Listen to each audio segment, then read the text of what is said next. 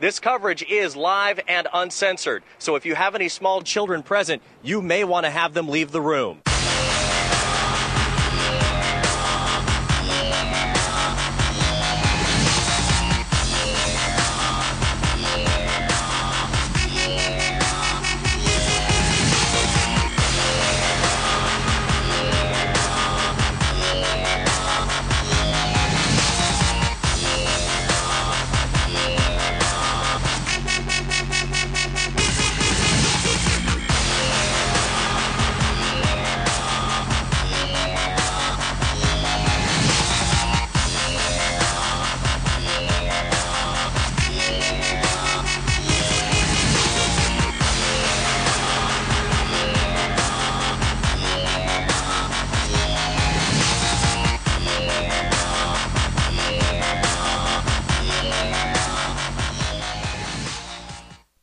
Going on, guys? My Take Radio episode 195 for Thursday, August 15th, 2013. I'm your host, Rich. Our caller number is 347 324 3541. Again, our caller number 347 324 3541. You can also hit up our feedback line 347 815 0687 347 815 MTR. If you don't want your message played on air, please make sure to specify that when you leave your message.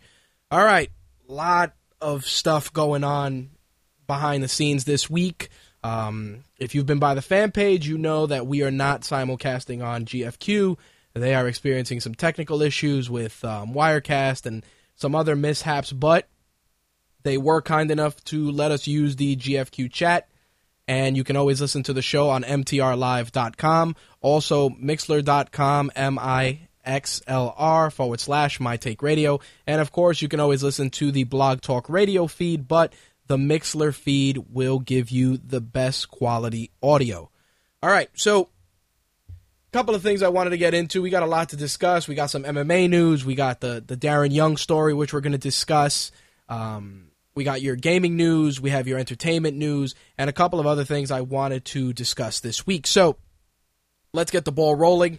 Uh, first and foremost, obviously, the methods that I mentioned before are all the ways you can listen to the show. The other method you can use in a pinch is using our call in number and just not hitting option one. That call in number 347 324 3541 if you just want to listen to your listen to the show via your phone or mobile device whatever that may be anyway so lots of stuff going on we've been working on some stuff on the back end with my take radio and with that we have been experiencing a couple of different mishaps uh, primarily um, the big thing that i've been working on is the loading speed of the site because a lot of people have had issues and they've said, you know, sometimes the site is too slow, some days it's faster than others. So we're trying to work on a consistent uh, system to allow the site to load fast. Now, one of the crazy things that's been happening is that, you know, sometimes when we get a, a spurt of traffic, the site really does slow down. This is partially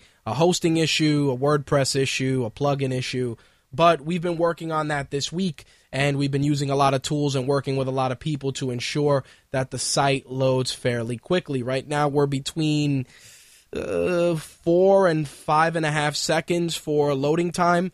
Uh, th- this is significantly better than a couple of weeks ago where we were at eight and a half to nearly 10 seconds. Um, definitely not something I enjoy, uh, primarily because and any of you guys that surf the web consistently can vouch for this. If the site takes too long to load, you just move the fuck on. But we've been trying to put out a lot of great content this week, trying to be very consistent, getting stuff out to you guys. And um, just a quick reminder we actually set up the MTR newsletter sign up form, which you can click. It's on the right hand side of the site. You can click that, sign up for the MTR newsletter. You can get all the news, or you can get updates on articles that we post with regards to um, MMA, wrestling, video games, entertainment, or any of the other subjects we cover on the site. Your email will not be shared with anybody. Obviously, any of the emails you give, um, any email addresses will only be used to send you a newsletter, and the intention is to send a, um, probably a weekly newsletter just to kind of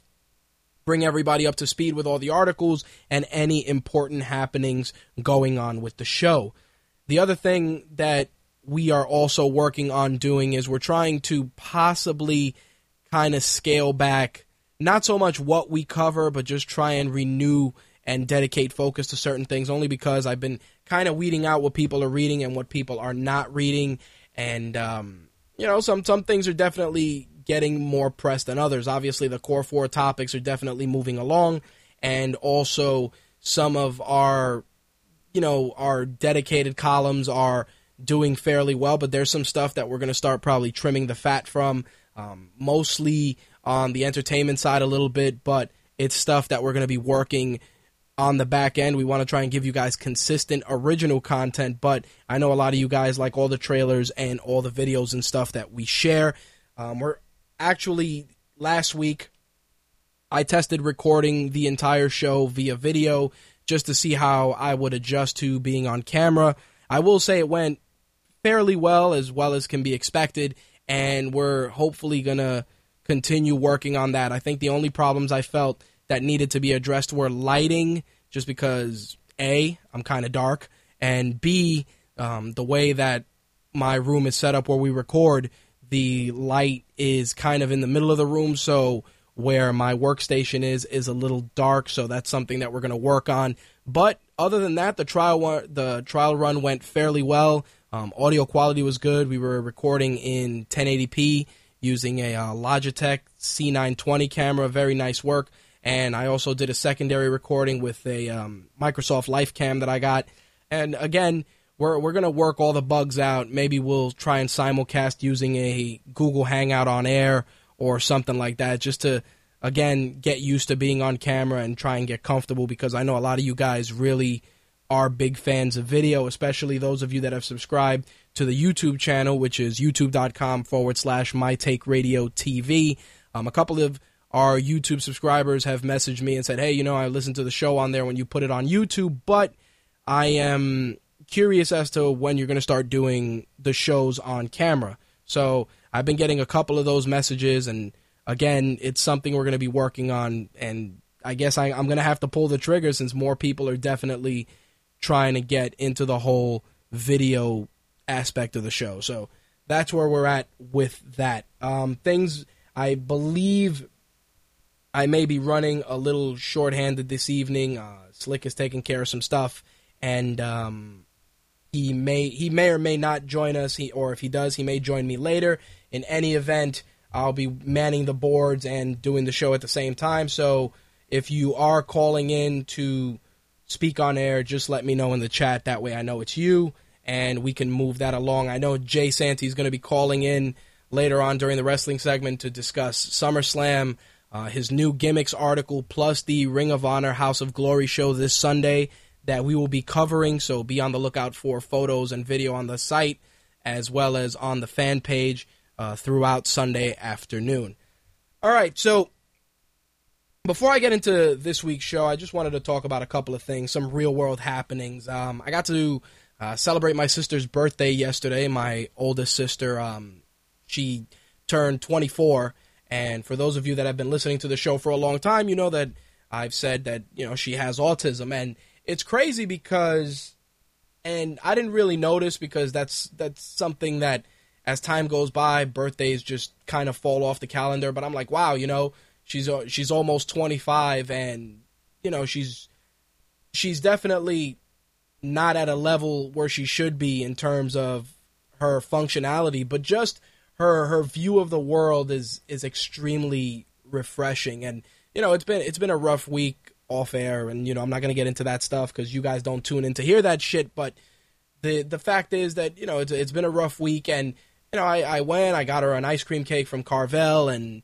you know, we sang her happy birthday, and it was just such a such a serene moment because here you have uh, an adult basically who you know I, I bought her a couple of games for her 3ds and my brother got her some stuff and you know she just got an ice cream cake. We sang her happy birthday. She had some really cool looking balloons and i mean some cool looking candles and it was just genuine appreciation. And it's crazy because you'd say to yourself yeah but you know everybody appreciates good gestures and things of that nature. But the for me it, it was just I don't know. It was different because like given given my sister's handicap, she doesn't know what hate is. She doesn't know you know, just all the all the bad shit in the world. She doesn't really get exposed to any of that. She she gets to enjoy. I don't get to. I don't want to say she lives her life in a bubble, but just like the the innocence that she has is extremely refreshing. You know, she watches the Disney Channel. She's a big fan of Aladdin. She likes Mario. She likes to play a lot of video games. She likes to draw. Self taught herself the piano.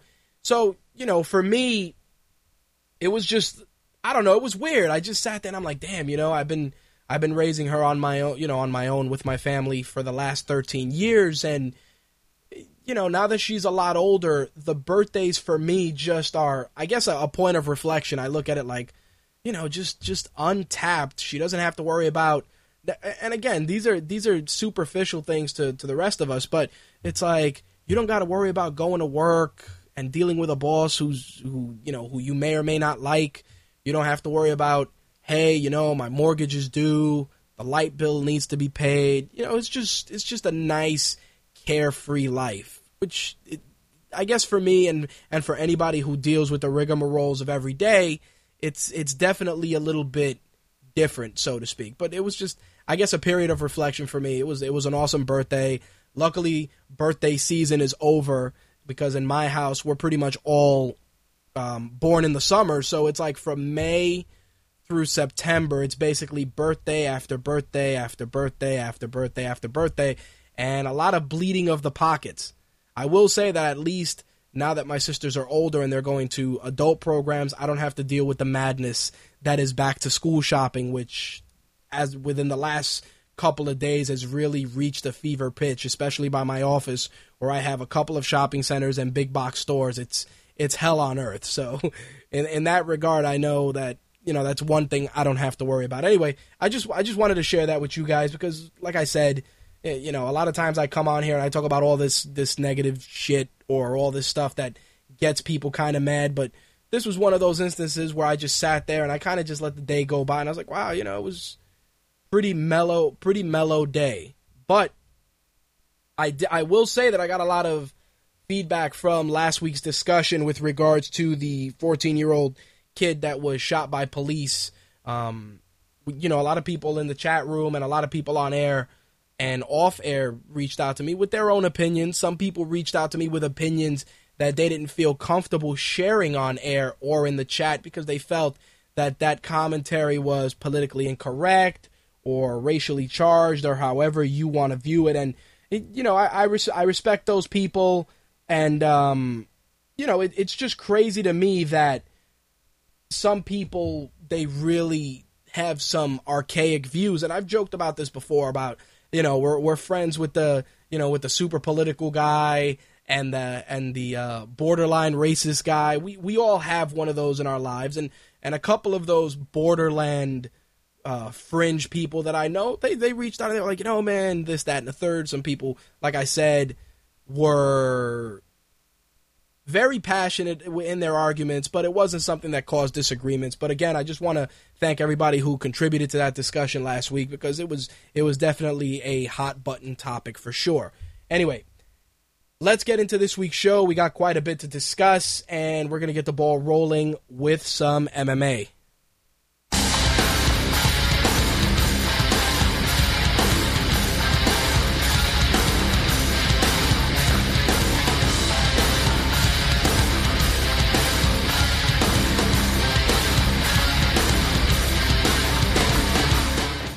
So, one of the smaller promotions, and a lot of you guys probably only follow either the UFC primarily or Bellator or perhaps Invicta, but a lot of people just usually stick to the to the big organizations. But uh, World Series of Fighting put on an event uh, last Saturday with uh, the main event was uh, Tyrone Sp- Tyrone Spong taking on Angel Deanda, and um, if if you follow Muay Thai you you're probably familiar with Tyrone Spong. Also on this card was Nick Newell, who a lot of people may know. Nick Newell is a um, one-armed fighter, and it's crazy because he was fighting for another organization. He was their champion, and um, he didn't want to defend the belt against uh, the individual that they had chose uh, picked to be his opponent. So he was stripped of the title and he went to another organization. But the crazy thing is, Nick Newell took on Keon Caldwell um, in a very, very uh, competitive match. But Nick Newell once again wins a fight via submission, guillotine, two minutes, seven seconds in the first round. Now, it's crazy because the fighters came out, they exchanged some leg kicks to start kind of feeling each other out. Newell shot in for a takedown, but he did get knocked back a little bit. Uh, definitely, Keon Caldwell was well versed in, in scouting the takedown, but still, um, Nick Newell persistently trying to get that takedown in. They got up to the fence, at which point uh, Nick Newell was dropping the hammer on Caldwell from the fence, and um, Newell finally secures a takedown. And at that point, Newell secured the guillotine choke and the victory. Uh, once again, Nick Newell, one arm fighter at 155, is undefeated. Now, the crazy thing is that people have been talking about whether Nick Newell will fight in the UFC. Um, what what's to be expected right now? Dana White doesn't doesn't want to really touch that.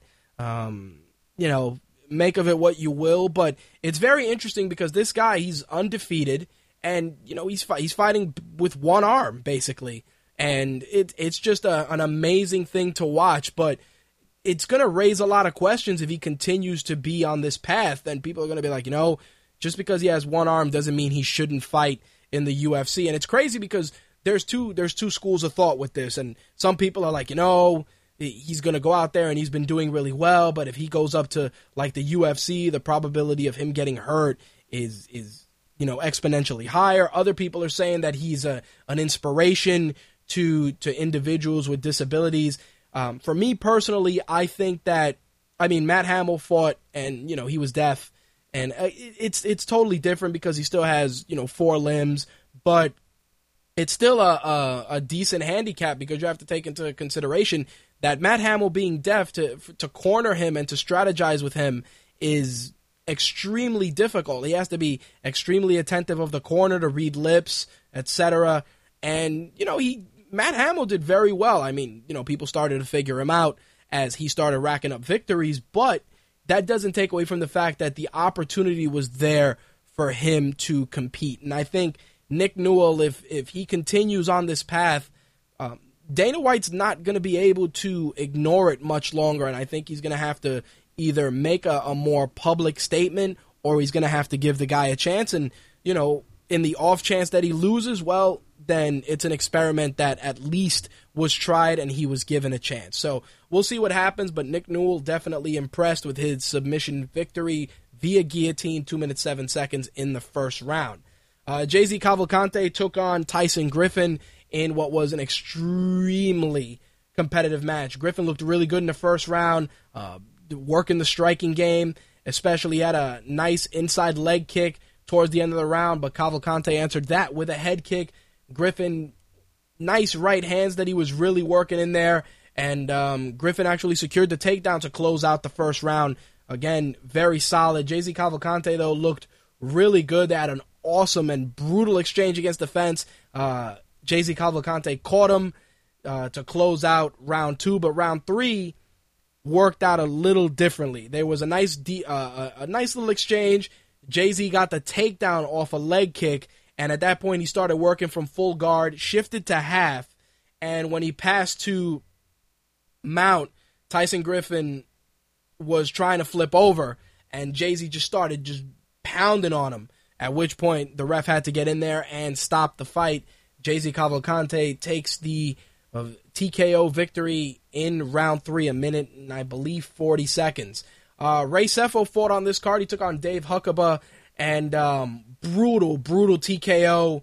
Um, just, just disgusting from the part of Dave Huckaba taking the victory away from Ray Sefo. Sefo looked good in the first round. Uh, his striking game was on point, but Dave Huckaba um, actually ducked a high kick and smashes Ray Sefo with a left. At that point, once he smashed him with the left, it was pretty much academic with a TKO victory in the second round. Now, I want to get into the light heavyweight fight. It was, like I said, Angel Deanda taking on Tyrone Spong.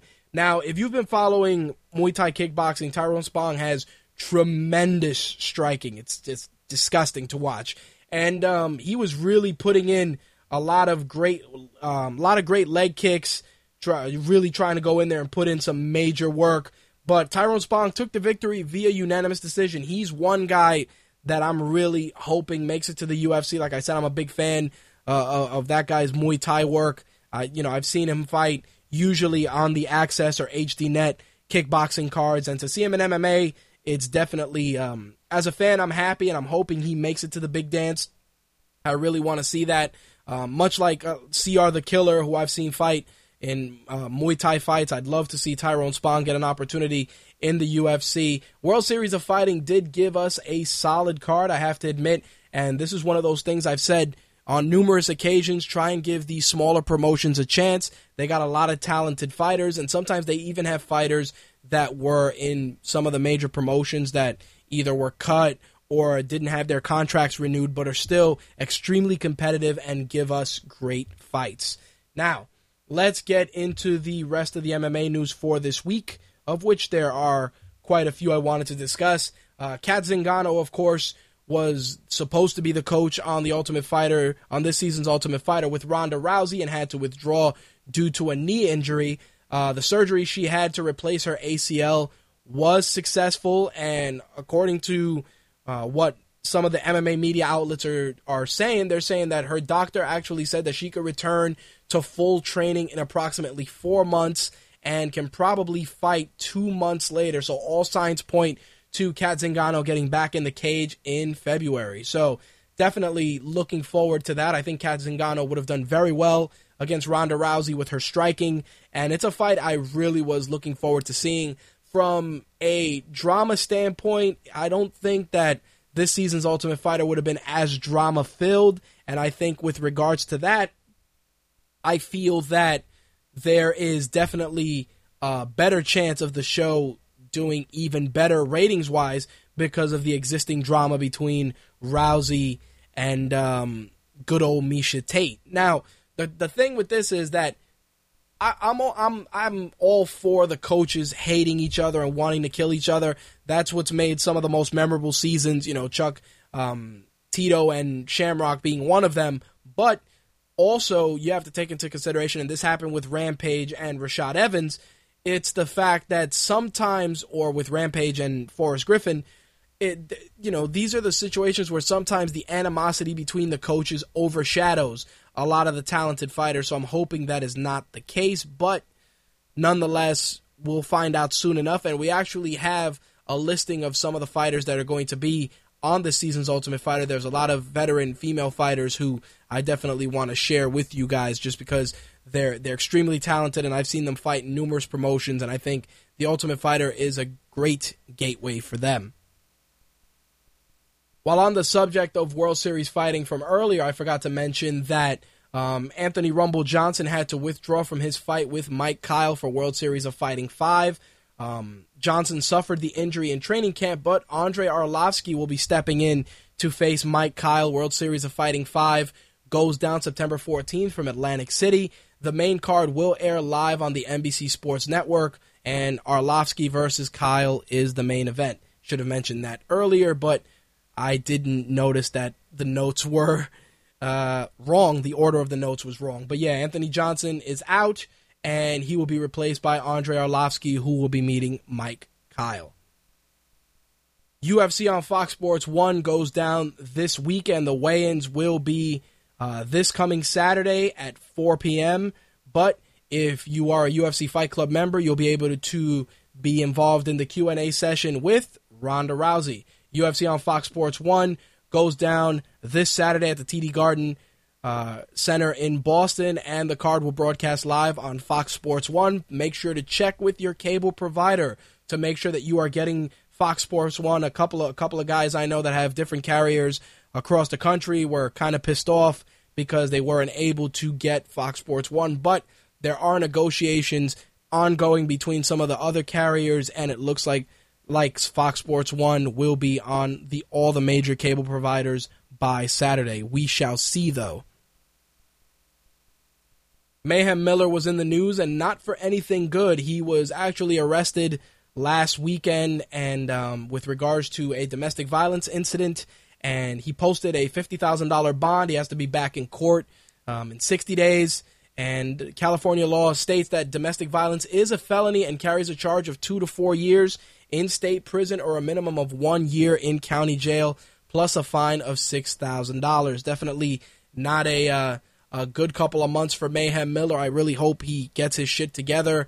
Uh, you know his his erratic tweets once in a while, and for for a guy who's so talented and has a such an incredible personality, just what's been happening with Mayhem Miller is just it's just I don't want to say it's tragic because that would make it seem like the guy is like dead, but it's it's just something that for for me personally as a, as a guy who's followed his career, it's just disheartening to see.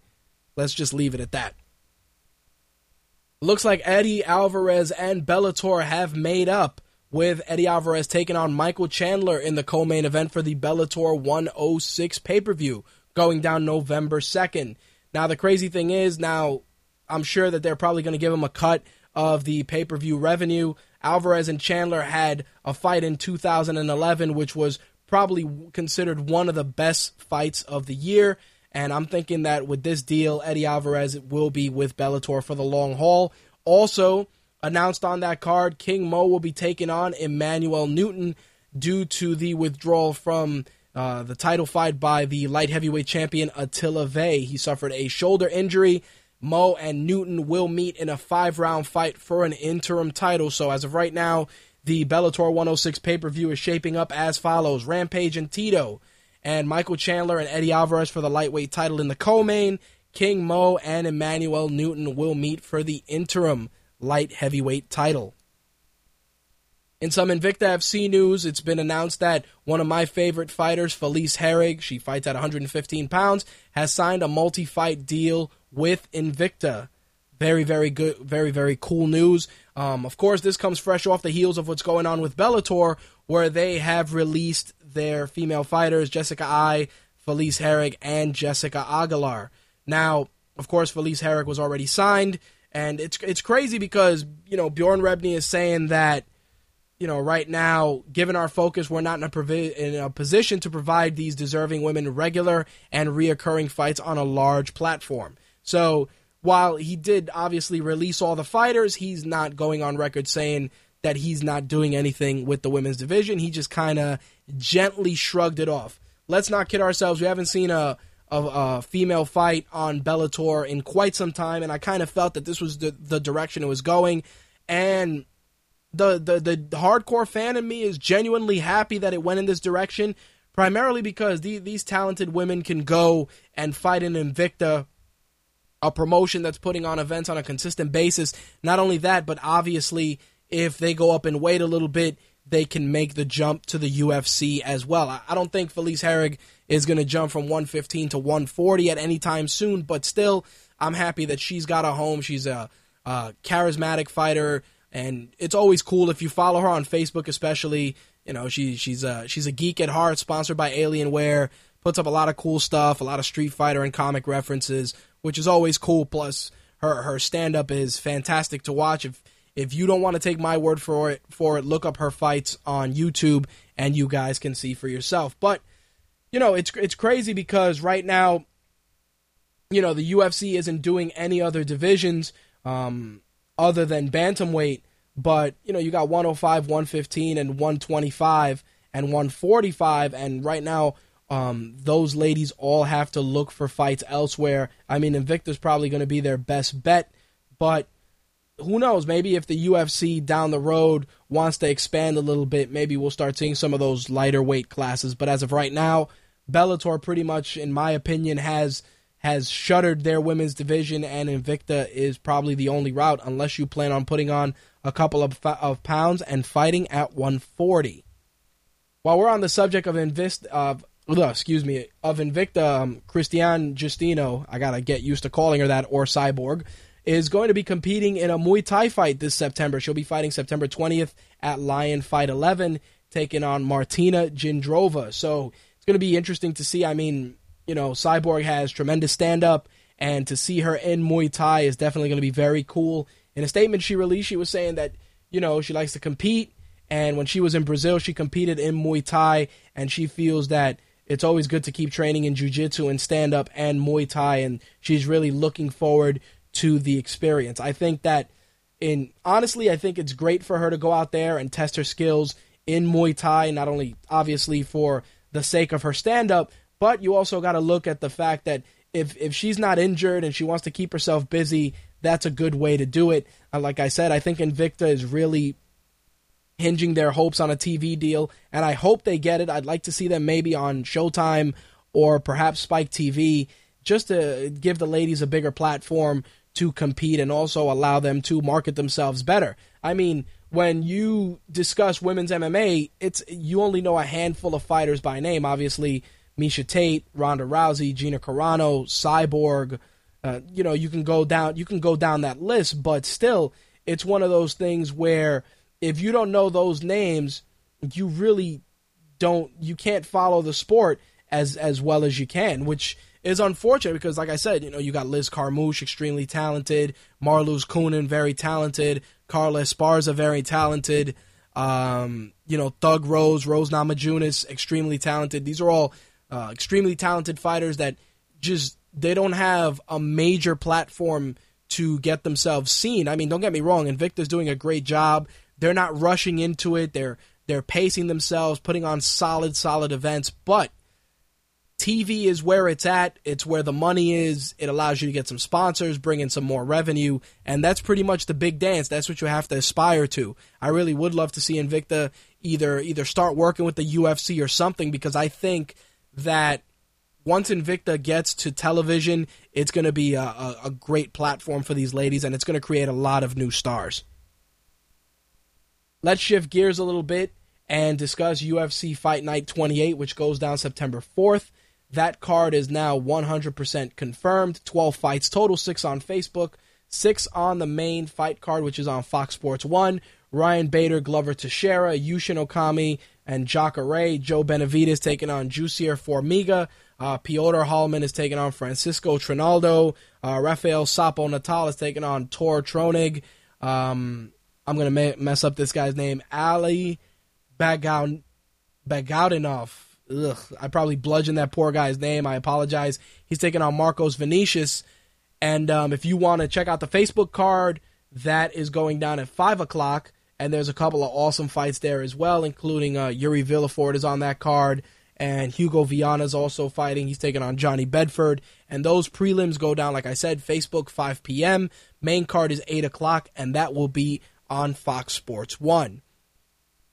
Now, this bit of MMA news really tripped me out because, as far as we all know, Nick Diaz retired after his fight. But we also know that Nick Diaz retirements are short lived in, in most cases. And I think that this particular carrot that got dangled out there is very, very interesting. Uh, Dana White recently spoke with MMA Junkie and they asked him about Nick Diaz and he said, I talked to Diaz today. I made him an offer, so we'll see what happens. He's been talking about going to 185. Machida has been talking about going to 185, so he wanted to see if he wanted to fight Machida at 185. Of course, he was asked about what's going to go down with Vitor and Machida, and he said, I wanted Machida to fight Vitor, but Vitor Belfort is his own matchmaker, apparently. He wants to make his own fights. When asked about what Diaz says, he said Dana White went on record as saying that they would get back to him. Now, the crazy thing about Nate Diaz, and and this is the thing that gets me, is that Nate Diaz, whether he fights at 170 or 185, is just a dangerous, dangerous fighter in any division. He's got great stand up, great jiu jitsu, hasn't been, you know, yeah, his jaw hasn't been tested yet.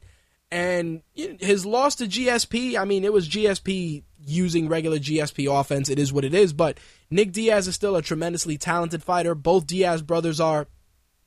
And their their brash, cocky, you know, street tough style is one of the selling points for those guys. And I think that Diaz jumping to 185 not only would be great for the 185 pound division, but there's just a lot of potentially ridiculous fights there. Um, Machida making the jump to 185 is the same thing. I mean, looking at it from the standpoint, you got Weidman and Silva going for the rematch. let's say Anderson gets the belt back, and let's say Diaz, they tell him, look, you beat Machida, you get one more fight, you challenge for the belt.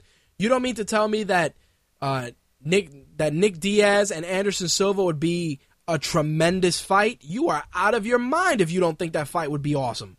That fight would be ridiculous. I think the press and the marketing hype would be phenomenal. And of course, Diaz would do his best to sell that fight, taking on Anderson Silva. And Anderson Silva, you know, he still got his little showboat style to him. He's still got a little bit of that of that crazy nature. And I have a feeling that if those two guys lock up, you're gonna see Anderson Silva trying to, you know, bait Nick Diaz with his, you know, with his signature, you know, leaning in, leaning out, kind of clowning him during the fight. And personally, I, would love to see that. Anderson Silva and Nick Diaz would be a ridiculous, ridiculous fight.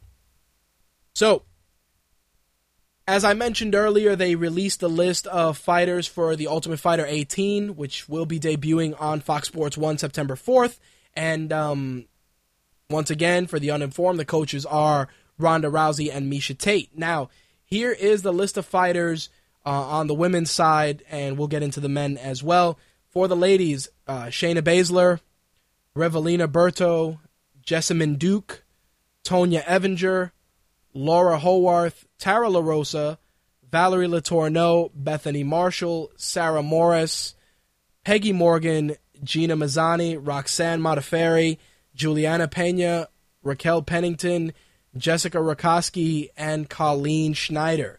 Now, some of those names you may recognize, like I said, Shayna Baszler, Jessamyn Duke, Tara LaRosa, and Roxanne Modafferi are all fighters that are well known in MMA circles, whether from fighting for other organizations, fighting for Strikeforce. These are all ladies that we've heard of before. So they're coming in with experience and ready to make a mark in the UFC. So I think it's going to be interesting television for sure, especially with a lot of the veterans that are in there. Shayna Baszler alone comes in with a 15 and 8 record. Tara, La- Tara LaRosa comes in at a 21 and 3 record. Roxanne Modafferi comes in at a 15 and 10 record. Meanwhile, some of the other ladies like uh, Jessamyn Duke is 2 and 1, Revelina Berto is 3 and 1, uh, Laura Howarth is 4 and 0. So, you know, you got a lot of experienced women in there plus um, some rookies. So it's going to be very, very interesting. On the men's side, uh, Chris Beal, Cody Bollinger, uh, Louis Fisette, Rafael Freitas, Davey Grant, Tim Gorman, Anthony Gutierrez, Emil Hartzner, Josh Hill, Chris Holdsworth, Patrick Holohan, Sirwan Kakai, Danny Martinez, Matt Munzi, Lee Sandmere, and Michael Wootten. Now, going into this, Cody Bollinger is coming in 14 and 3 record.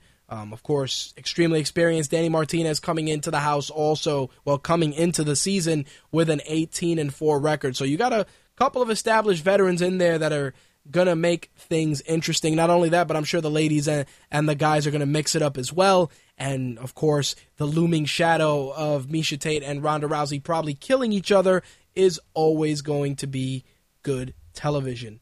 Now, last bit of MMA news to wrap things up. Uh, Dana White, while um, excuse me, while promoting UFC on Fox Sports One, they were asking him about Ben Askren, which you know his contract is going to be up soon, and they want to see if the undefeated Bellator welterweight will be coming to the UFC. Dana White has gone on record as saying that we will talk to Ben, so he definitely going to happen. Um, when asked about Ben Askren's fighting style and if he could replicate success, he said Dana White said the following: "You can do that in Bellator." You know what I mean? It's going to be tougher to do that here. Now, lastly, he was asked about Paul Daley, which for some reason I find odd, just because Dana White's been pretty vocal about Paul Daley not coming back. And um, even though he's kind of softened his stance a little bit, it's really, really tough. But he did uh, give a statement with regards to that. He said, I think I've been pretty clear about where I am on Paul Daley. I'm not saying that Paul Daley couldn't change, but what he did, he was the only guy that's ever done that in the history of the UFC our UFC since we've been here. Literally walked over after you've just fought a guy for 15 minutes. It's all legal. You can do whatever you want. And after the fight, he walks over and sucker punches him in the face. I hate it.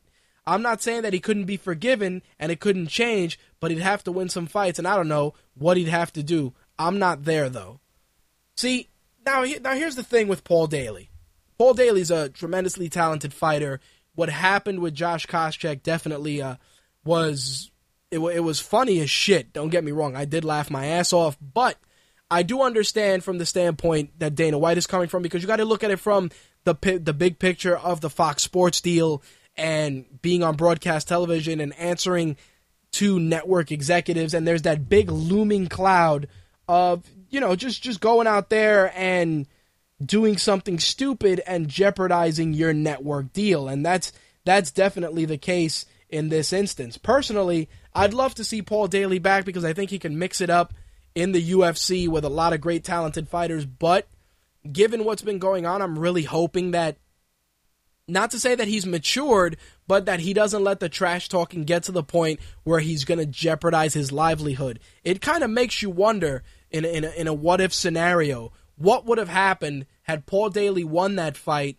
or had he not sucker punched Josh Koscheck, where would he be in the in the grand scheme of things on in the 175 pound, oh, excuse me, 170 pound division?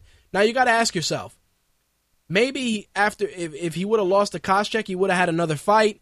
He would have got the cage rust out, so to speak, and he would have been more successful. Maybe he would have challenged for a belt. But the problem is that, and you can't dispute the fact it's like you got to beat up a guy for 15 minutes and you didn't get the job done for whatever reason. Make of it what you will, whether it was technique or Koscheck had the better wrestling, whatever the case is. You had 15 minutes to legally beat the shit out of this guy. You couldn't you couldn't finish him and then to sucker punch the guy, it's just it excuse me. It's tough to call uh, you know, to look at it from a standpoint where you can justify it. It's it's impossible. And I guarantee you that if he came back into the organization and they were doing like a Fox Sports card or a, a, network card, they would be watching him very closely, or he'd have to fight on the prelims for the foreseeable future until he can prove himself and Dana White can trust him back in the cage. And it's it's it's a tough, tough call, man. But I'd love to see Paul Daley back. Again, that's just the fan in me talking, but I'd love to see him back. I think he has a lot to offer. As for Ben Askren, I mean, if Ben Askren comes into the UFC, he needs to get one fight, and if he wins that fight, he needs to fight for the belt. You have to respect the fact that the guy is an undefeated champion in Bellator. Now, do you want to go out there? I mean, if he came into the UFC, you know, tomorrow, I would probably give him if if Hendricks loses or if GSP loses, I would probably give him that fight. I would give him that fight, the loser of that fight, and then go for the title shot. Again, that's that's kind of where I would go with it because I think that you have to respect the, the guy's credentials. The guy's undefeated you know, at 170 pounds in Bellator, whether you want to say it's the wet blanket offense or the smother and cover, whatever it is, you have to look at it from the standpoint that the guy's undefeated, he is a champion, and you got to respect that.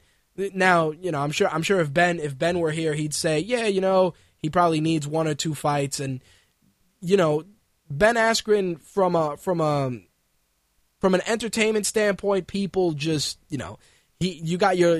Uh, he has a lot of detractors.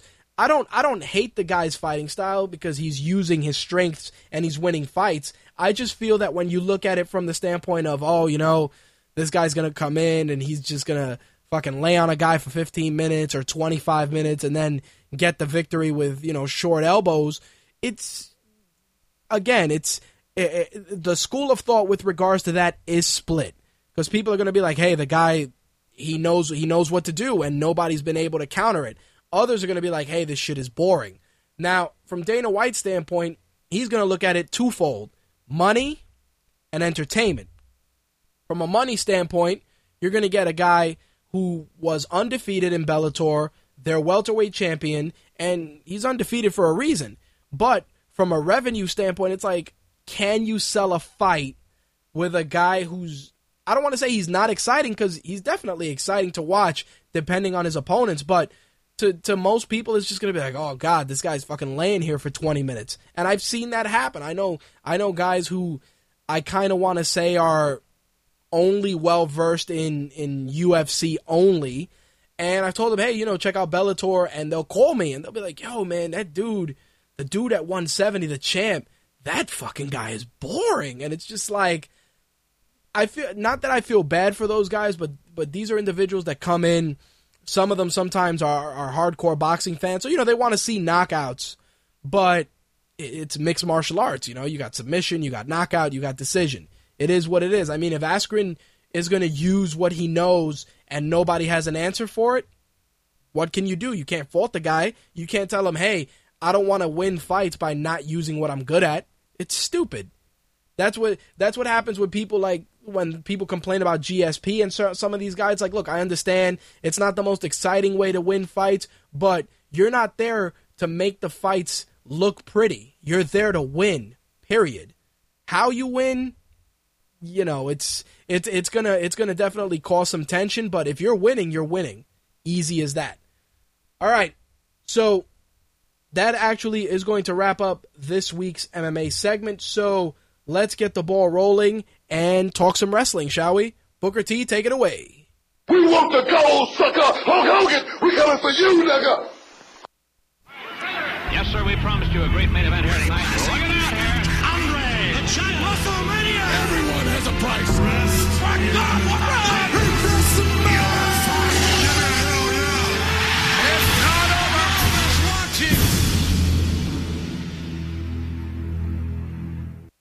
So let's get the ball rolling with Monday Night Raw first. Of course, this was the last Raw before SummerSlam, which is this weekend. And um, one of the things I've I've learned is that I'd like to say there's an 85% chance most times that the shows leading into a pay per view are pretty solid. There there have been instances where the throwaway, you know, where the last shows before pay per views have been complete shit. It has happened, but given the the importance of SummerSlam and the mainstream press going on, especially you know with Total Divas, with Bryan and Cena, it's it, it was a surefire bet that we were going to get um, a solid episode of Raw, and of course, this definitely was the case. It didn't disappoint. We had Wade Barrett clean shaven, which is really fucking weird. Uh, taking on Daniel Bryan, the special guest referee was Brad Maddox. Now you obviously knew what was coming and it was the screw job, and that is what happened. Of course, we got the quick count. Um, Wade Barrett ducked uh, Daniel Bryan's kicks, got the quick roll up, fast count, and that was that. Of course, you know, Brad Maddox was going to get his ass kicked. Crowd was super into it, super electric, and it continues to add to the the school of thought that Daniel Bryan should get the belt. I personally personally feel he should get the belt and not be given the belt as a placeholder for Orton to cash in, but be given the belt and be allowed to defend it. Um, I think we need it for a couple of reasons. Number one, of course, being the fact that the guy is red hot right now, super entertaining. Uh, people are super into his gimmick, so don't don't derail a bad thing.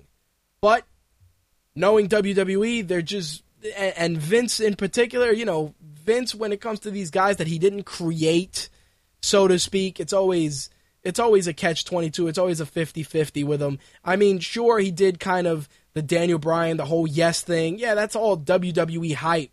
But it's not Daniel Bryan the the the wrestler. That wasn't created by WWE. You know, that was forged in the indies. You know, iron iron forges iron. And and in that regard, I think you know, I think Daniel Bryan, we need that. Now, you know, I was talking with one of my coworkers, well, my manager. Obviously, I'm not going to drop his name on air, but I was talking with my manager at the job, and you know, his kids watch wrestling, and we were talking about Daniel Bryan, and he was saying, he's like, you know, Daniel Bryan, if he wins the belt, is is a good role model. You know, he he, he lives he lives modestly. Um, he's very humble, but very well spoken, uh, well educated, well versed in the business especially you know the the the technical side of the business.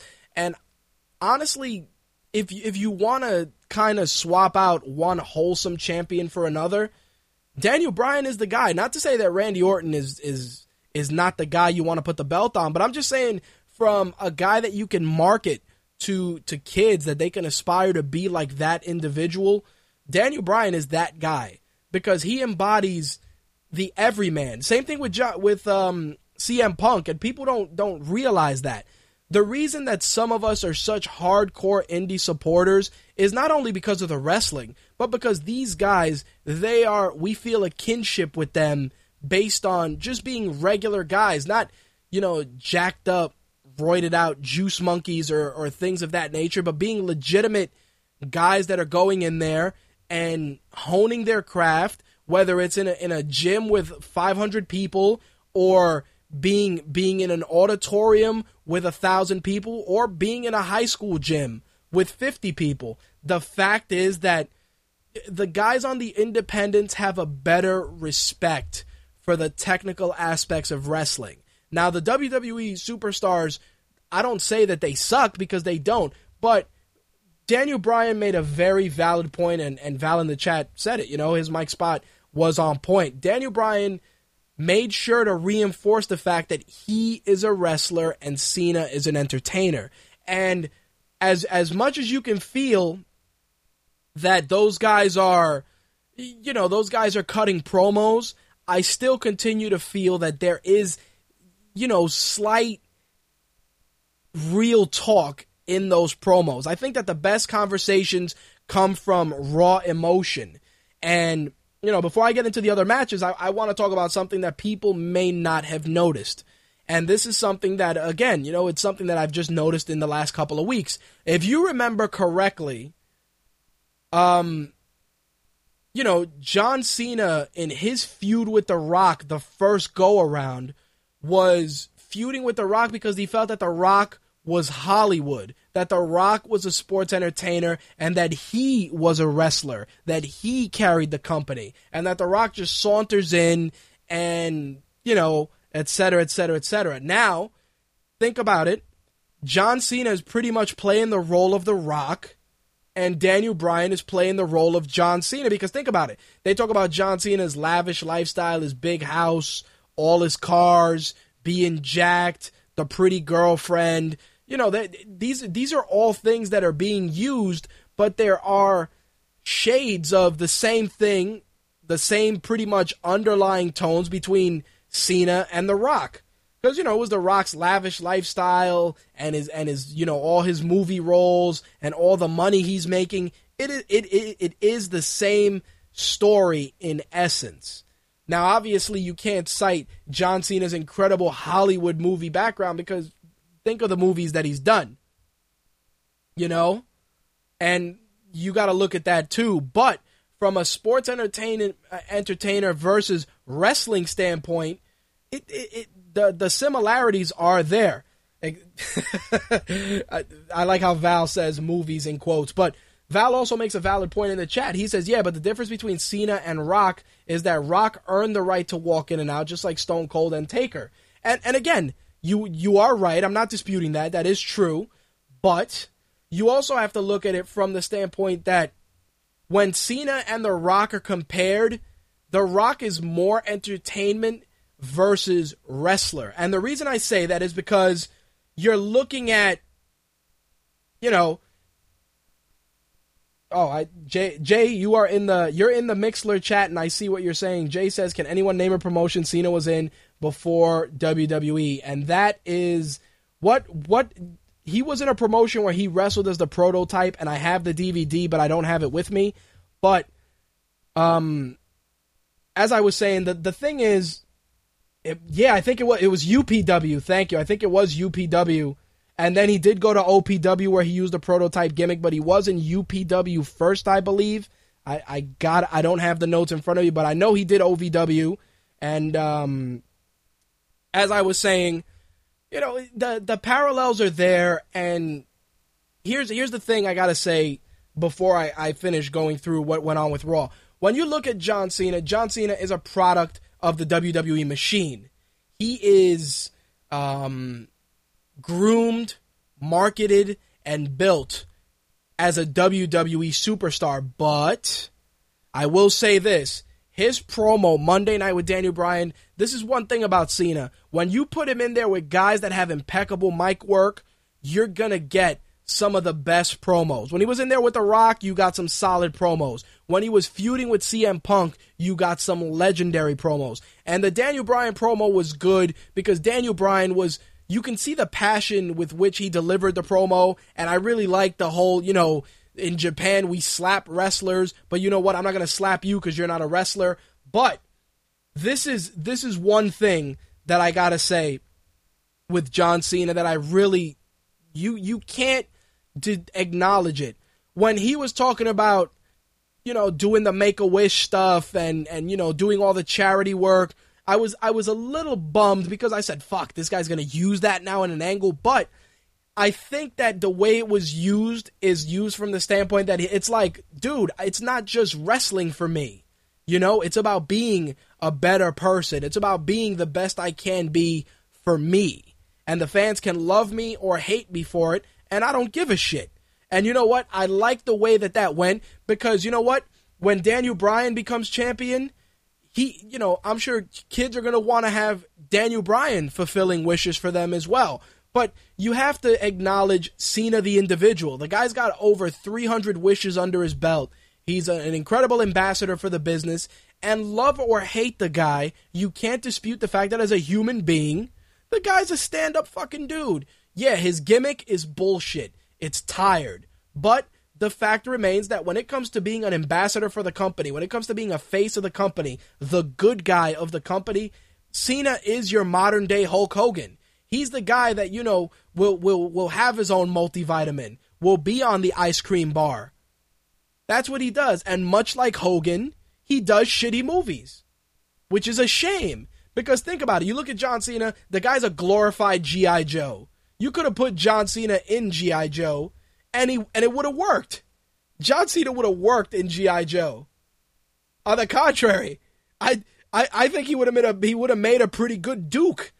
Imagine Cena and The Rock as Duke and Roadblock. It would be so ridiculous, but it would be so right that that it would just it would be insane. And that's what I'm saying. I think that when you look at John Cena, the parallels between him and Hulk Hogan are so similar to the point where and and this is this will be my last statement on this before I move on. When John Cena turns heel, I'm telling you right now, when John Cena turns heel, it is going to be an epic heel turn. And the reason I say that is because much like Hogan, you're not going to see it coming. You're not going to see it coming. People are like, oh, he's going to turn at SummerSlam. Oh, he's going to turn here. Oh, he's going to turn there. And I've said this in previous shows. You cannot forecast a John Cena heel turn. Not only that, but you have to take into consideration the fact that he, with all the great charity work he does, doesn't need to become a heel. You can you can have a little fun with it and kind of make him a tweener, but he doesn't need to be a heel. But if they decide to pull that trigger, I'm guaranteeing you it will be the most shocking turn in wrestling. I'm telling you guys right now. It's not happening this next month, next year. Hell, it may not happen for two or three years. But when he turns, it's it's gonna be ridiculous. Um, just a, a quick reminder for those of you that are in the in the GFQ chat, click your nickname and um, you can actually change that. Uh, Slick, if you're if you're there, just do me a favor and put the instructions in the chat. I'm I'm sure that uh, GF, GFQ viewer sixty nine ninety six is probably Jay. Just want to make sure that way people know it's him. But as I was saying, you know the when when Cena does turn heel, guys, no one's gonna see it. And and sure, you'd love to see it happen at SummerSlam, but with the fucking tennis ball in his elbow, I I don't see that happening. And again, it's expected at that point. It is truly expected. It can't it, it it has to be such a random thing. Like it pretty much has to be, you know, John Cena doing a promo and the guy's running to the walking to the back and John Cena hits the guy with like a car and then when he comes out the following week, he just cuts one of the rudest, most insane promos ever. Like when Hogan turned heel on Nitro years ago and he cut his promo, back then it was like, wow, you know, this is this is pretty edgy. Like Cena's gonna be like, you know, I bleed for you guys. I injure myself for you guys. I do all this great stuff for you guys, and and you guys just don't. You guys just can't accept me. You can't accept me for who I am and what I do. Well, you know what? Maybe I'm just to do things the way I want. I like what Slick says. Slick says when Cena goes heel, you'll see him take someone out from the grassy knoll. That's what I'm saying. Like it has to be something on the level where he, he's got to pretty much kill a guy or end the guy's career. Like, you know what would happen? Like you would have to and this this would be crazy. Maybe you'd have him have a match with say like Rey Mysterio and then he'd just he'd, he'd pretty much injure Mysterio and use that as an angle where Rey Mysterio has to retire or something like like Rey Mysterio. I'm using him as the example because Pete kids love him. He is so well liked because of his gimmick. You know, that would be that would be it. Or or Val has a good one. When if he ends the Undertaker's streak in just like a brutal fashion, like he like collapses the steel cage on him or some shit. Like something of that magnitude will probably be the best way to do it.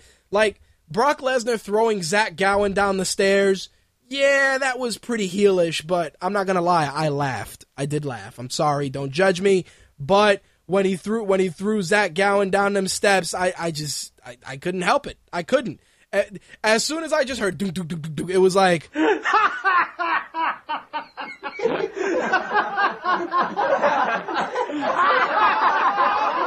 It felt like I was watching Benny Hill. And it's not even because Zach Gowen didn't sell it right, but it's just the concept of you throwing a one legged man down the stairs. I almost felt like I was watching OJ Simpson going down the ramp in Naked Gun and flying over the barricade. That's what it felt like. Like it was that kind of funny to me. Call me twisted, call me fucked up, but I'm like, oh, he went down the stairs like Nordberg when he went over the barricade in Naked Gun, and I just laughed for like 10 minutes. It was it was ridiculous. It really was. Anyway, let me go through the rest of Raw. Um, Orton and Sandow had an awesome match. Um, Orton, as usual, gets the victory. Shocker there. Um, Cody went in there to mess with the briefcase. Of course, that distracted Sandow. Sandow ate the RKO. Um, is it just me, or does Damien Sandow's briefcase look like a Hershey bar? I looked at it, I'm like, yo, is that a chocolate briefcase? And here's here's something that amused me, and let's talk about WWE logic.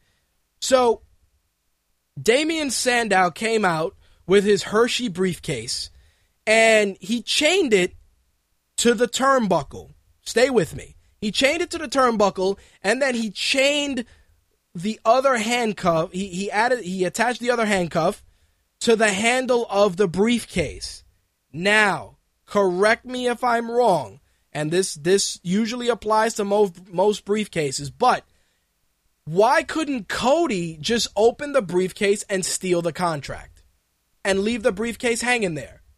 Like logistically, like that's the kind of shit. Like if it, like if his briefcase would have had like a combination, then okay, that would have been some some thinking. But you got to look at it like Damien Sandow's supposed to be this genius, this this guy who's you know mentally superior to the other superstars. Yet you chain your briefcase by the fucking handle to the turnbuckle when I can walk up and flip both switches and steal the contract. It's not so much the briefcase that's important, it's what's in it that counts. Think about it. You know? Jay says Cody's not too bright, Sandow is only slightly smarter. All right, I'll give you that, but I'm just talking about it from a logistical standpoint. Like we're especially those that, of us that are older wrestling fans, you know, you look at it, you're like, yeah, you know, you'd think that he'd have, con- you know, a combination lock or something. Val says usually those briefcases have combos or keys on them. All right, I'll give you that. But it just the way that briefcase looked, you know, looking like a Hershey bar. Can I'm gonna see if there's a screen cap of that briefcase because I want to see if it has like a key or, or a com or a combination lock. If it does, then I'll retract my statement. If it doesn't, it's like fuck, guys. You know, you guys missed that completely. To the average fan, sure, but to those of us that are kind of in the know, it's like, damn, you guys could have done a better. Here's another one. Like Val said, couldn't he just rip the handle off and walk off with it? and Slick adds, those briefcases are the same material as a Star Wars lunchbox. It, it's true. I, I mean, I'm not saying I'm not saying that you know it's it's a it's a shitty it's a shitty thing to do. I like the the more the more regal briefcase for the more uh, regal Damien Sandow, but just from a standpoint of why didn't you give him like a metal you know Halliburton style silver briefcase with a lock on it? Seriously. Like like that's what I'm saying. Like for me, I just felt that it was as as as silly as it is, it's little touches like that that just add to the to the overall story. Again, that's that's just me. So moving on, before I talk about the next match, I gotta talk about the Shield promo. The Shield promo was fucking epic. It was it was ridiculous. It was well done. It was and Ambrose just just ran away with the ball. Dean Ambrose is clearly clearly just overshadowing his fellow Shield members because that promo was magic. It was magic because the the subtleties of it were just so well done. Not to mention the fact that it was just it was it was just great storytelling. The Shield just they cut their promo and and Ambrose just made it feel I want to say that he just made it work. If if that's one way to look at it. It was just so well done. Like I said, Ambrose just looking dynamite. Dynamite in his in, in his promo work. I was like, holy shit. These guys are you know, these guys are, are the truth. But the the problem with the Shield right now is the fact that they are they're popular, but a lot of focus is on the Wyatt family right now, and this is what's gonna happen. The focus is gonna shift to the Wyatt family, and then the Shield are just gonna be there. You know, the Shield are just gonna be there. And and that's unfortunate because these are guys who you want to give them a good run. Like the Shield should be whooping ass for at least another year. Like they should continue being a dominant force for another year strictly because they work so cohesively as a unit. They really do. They work. They have such such a, a, a, a, such great chemistry that it just it just works. And to and to squander all that for the sake of you know re- switching focus to the Wyatts, you know, the Wyatts have a great gimmick. Don't get me wrong, it's cool. They got great music, the sheet mask, the fucking lamp, everything works. But what makes the Shield so dangerous is just their presentation. They come out and and you really should keep the line gray. Even though people are like, "Oh, they're heels," you should keep it that they dispense quote unquote justice to whoever they see fit. Let them be the outlaws. Let them be the guys who who don't have an allegiance to anybody. I don't want to say book them like the APA, but I'm just talking about book them in a way where you never know who, when, or where the Shield are going to strike. It could it could be Vince McMahon out there and they come out there and they whoop his ass one week. Maybe the next week they drag Michael Cole in there. Maybe the week after that, it'll be the Big Show or John Cena. But what I'm saying is that you shouldn't just leave it that they attack faces. The Shield should attack everybody. That's one of the things that made the NWO so great back in the day. It wasn't just faces and heels, there were instances where nobody was safe. Everybody was catching an ass whooping. Didn't matter. It did not matter. The fact the fact remains that as far as I'm concerned, the Shield need to stay together. Because if you break them up now, here's what's going to happen Ambrose is going to run off and just, just become super successful. Rollins is going to be marginally successful, and they're going to pour every ounce of energy they can into Reigns because they want Reigns to be over.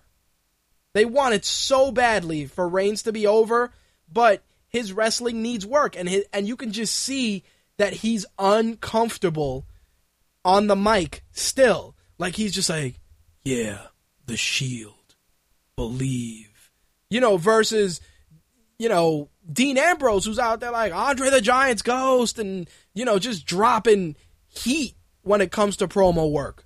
And Seth Rollins is definitely stepping his game up. Uh, Jay Jay Santy says in the chat that he feels Reigns is going to be Mason Ryan. You you know what the problem is? I, I, I would say that if it wasn't the fact that Reigns has an incredible pedigree. You know? He he's coming from a long lineage of of talented Samoan performers.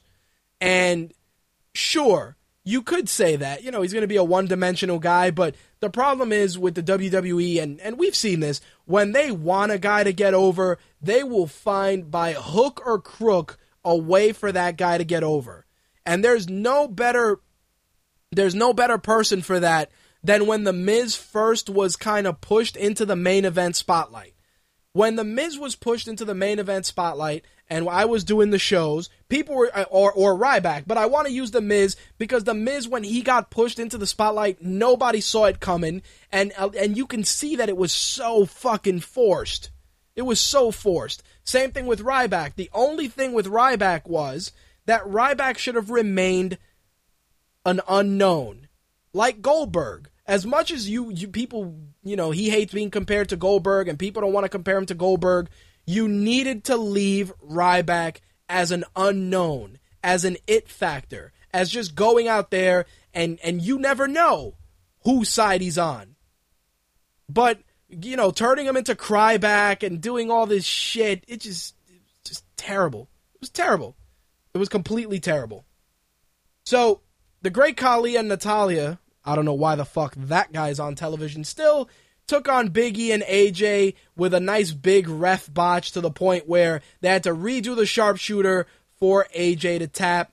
It was uh yeah.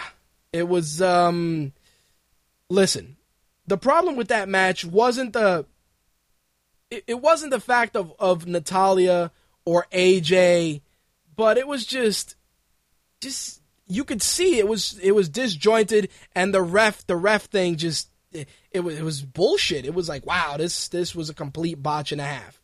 Anyway, so you know Vince McMahon comes out, does a little fucking angle with Brad Maddox, blah blah blah, quick count. Triple H comes out, uh, you know pedigrees Brad Maddox, which you know you're the chief op- you're the chief operating officer, and you come and you pedigree your GM. Yeah, okay.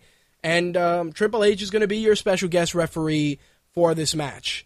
You know, for the Cena and Daniel Bryan match, which can lead to a couple of things: Triple H shenanigans with allowing Daniel Bryan to win, or Triple H shenanigans allowing Orton to cash in. It's uh you know, it's it is what it is.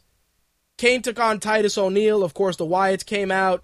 Uh, nice work with Kane not being caught in the sneak attack. Titus O'Neil looked pretty decent in that match. It was still a glorified squash, but it was, you know, it, it definitely shades of brilliance from Titus O'Neil for sure. Kofi Kingston got the, uh, I don't want to say he did the job for Del Rio, but for a guy who's come out and he's had so much fanfare and so many people are behind him, I always feel that Kofi Kingston is just something's missing. Something is genuinely missing. I don't know if it's maybe it's better mic work, maybe he needs a he maybe he needs a, a I don't want to say he needs a heel turn because he's a marketable guy. People love him. He he's got great personality, but I just feel he's missing. I think Kofi Kingston is a guy that probably needs a manager. Here, here's the thing: there were rumors that Prince Nana from from Ring of Honor was um, allegedly trying out for WWE. I would put Prince Nana with Kofi Kingston. If you guys aren't familiar with this guy, do yourselves a favor: look up Prince Nana in Ring of Honor.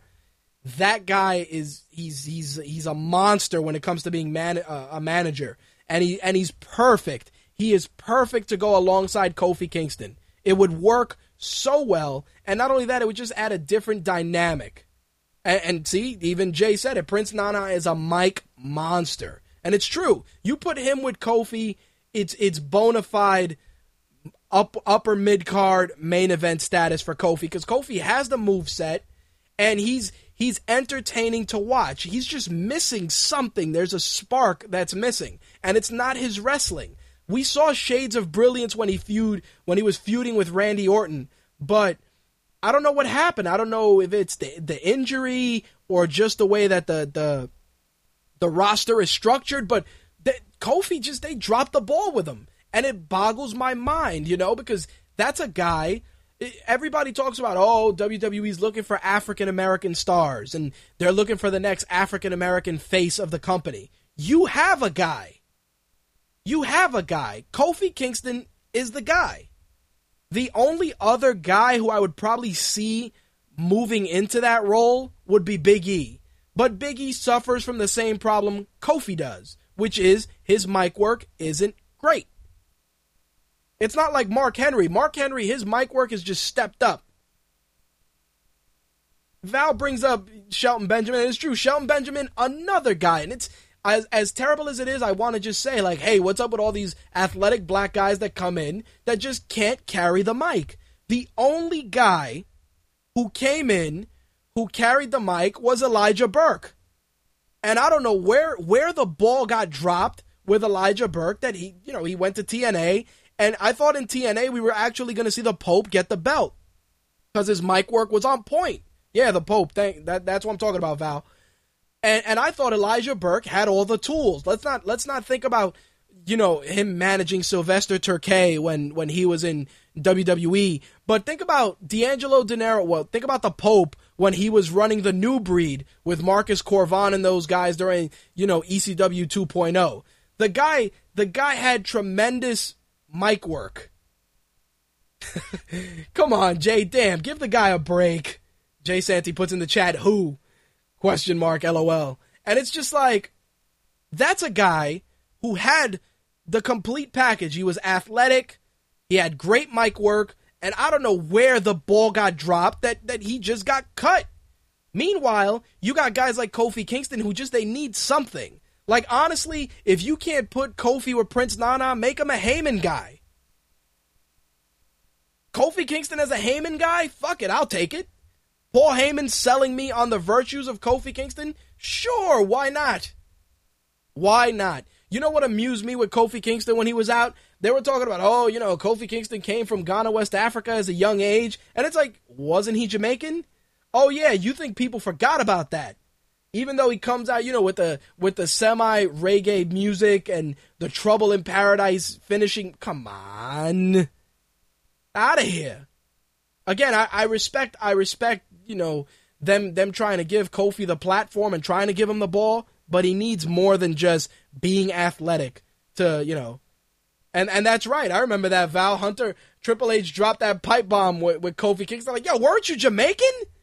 and it was just you just couldn't help it. You couldn't help it. But seriously, Kofi Kingston needs a manager to be successful. Either that or he needs serious, serious mic work because right now, not faring so good. Anyway, we got a, a pretty solid Christian video package with uh, him and Del Rio. Del Rio talking to him in Spanish. It was what it was. Uh, the Americans, uh, beautiful promo from good old Zeb Colter. racism just running wild. And I just, it just amuses the shit out of me because the blatant racism in his fucking promos is just, it's just mind numbing. That, like, like, I think that Zeb Colter's promos are pretty much what Vince McMahon feels. It's like, Zeb, I want you to go out there and I want you to call this city a cesspool. I want you to say that this city is full of shit. That's what I want you to do, Zeb. Go out there Drop the N bomb. No, Vince, I can't do that. Find a way to drop it subtly. Like, seriously, like, you know what amused me? When they did the show at the Barclay, Zeb Colter pretty much was like, you got, you know, this shouldn't be the melting pot. You know, this should be the porta potty. Zeb Colter basically called everyone in the arena shit. He made fun of every language, including Yiddish, Spanish, Italian, and it was just you know, languages, most some of which Antonio Cesaro speaks, but you know, let's let's not split any hairs. But seriously, he just walked in and legitimately said that the melting pot is a toilet full of shit. It's crazy.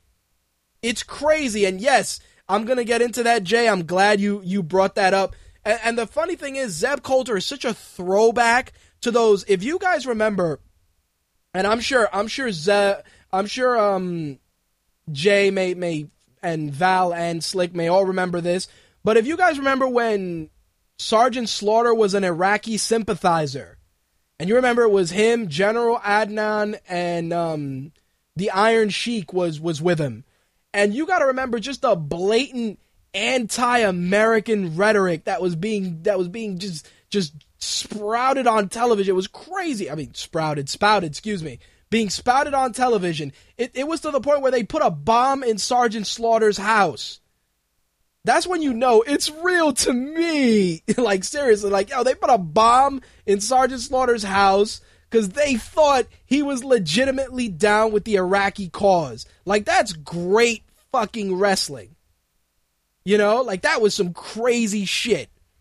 Now Zeb Colter, he's trying he's trying to do that, but the problem is we live in a in an era of like I've always said the pussification of America, where you you gotta really you gotta kind of dance that line a little bit, and Zeb Colter, he does a good job of it, but it's still you can see that there's there's there's hesitation there.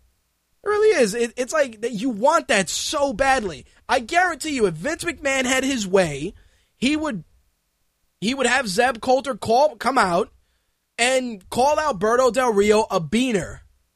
Don't get me wrong. This is the same guy that says illegals crawl under the fence. Like it's not even like it's not even funny that he legitimately comes on television and says that illegal immigrants crawl under the fence and no one bats an eyelash. Like that shit is just crazy to me because think about it. If I were if I were doing a show on terrestrial radio and I said like crawling under the fence or you know said something like like what he said about Brooklyn like yo the you know that that borough should be called the porta potty.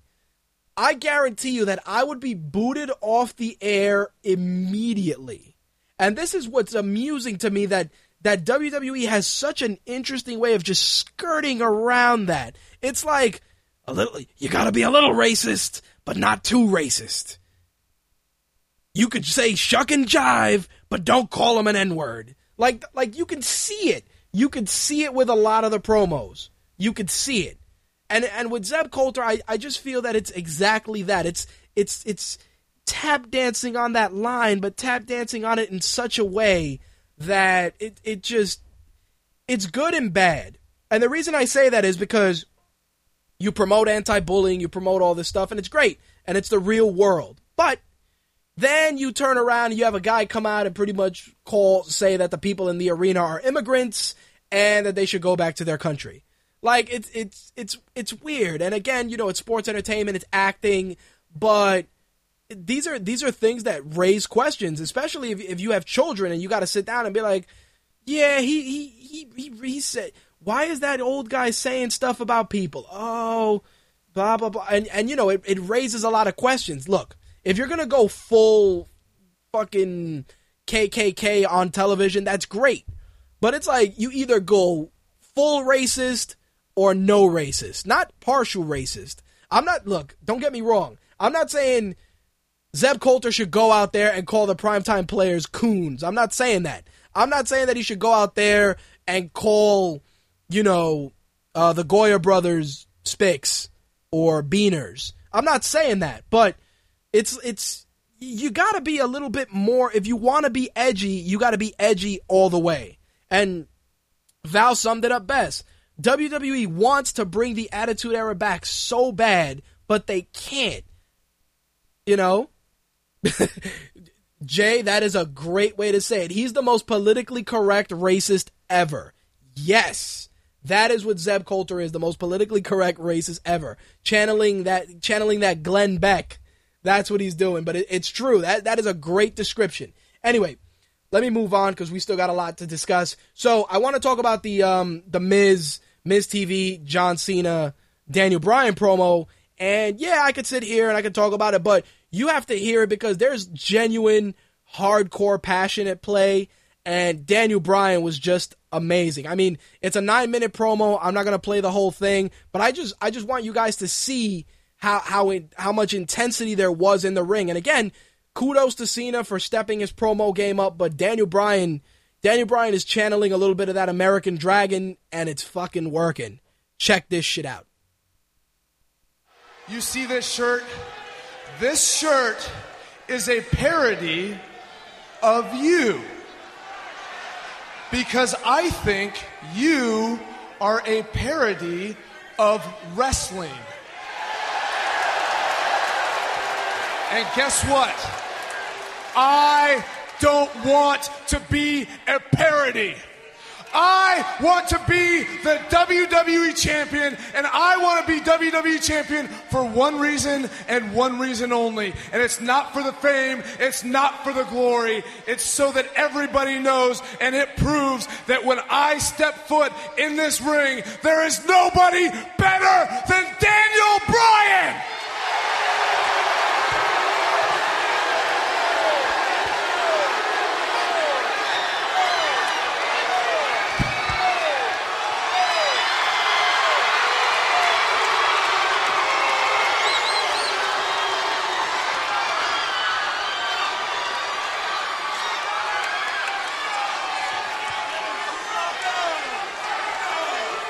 You almost got me. You almost got me. A parody. A parody, that's that's strong. That's real strong. Daniel, I'm not a parody. The reason I'm out here, regardless of what you think, is the same reason you're out here. All of this. All of this. And I thought you would be smart enough to understand that. All of these people with their signs and their hands up in the air, chanting yes, yes, yes, or no, no, no. They're doing it, Daniel, because they believe in you. They believe in you, and you hear that. And when you hear that and you know that someone believes in you, it empowers you, it gives you emotion. And all you want to do is come out in this ring every single night, sick, tired, or hurt, and put your body on the line as a way to say, I believe in you as much as you believe in me. You are red hot right now, but you will always have critics. You should be proud of every single thing you've accomplished here but you should be smart enough to know that I am proud of what I've done here. I am proud of who I am, and I am proud of what I've become.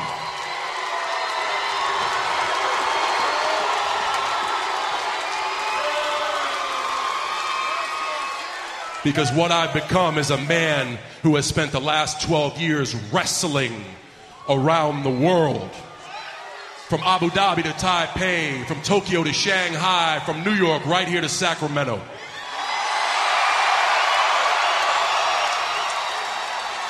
Sometimes they cheer, sometimes they boo, but I have stood in for a dozen years in front of the most hostile environments, in front of the biggest names this business has to offer. And the difference between you and me is not parity, Jack. Every one of those matches, I did it while I was holding this.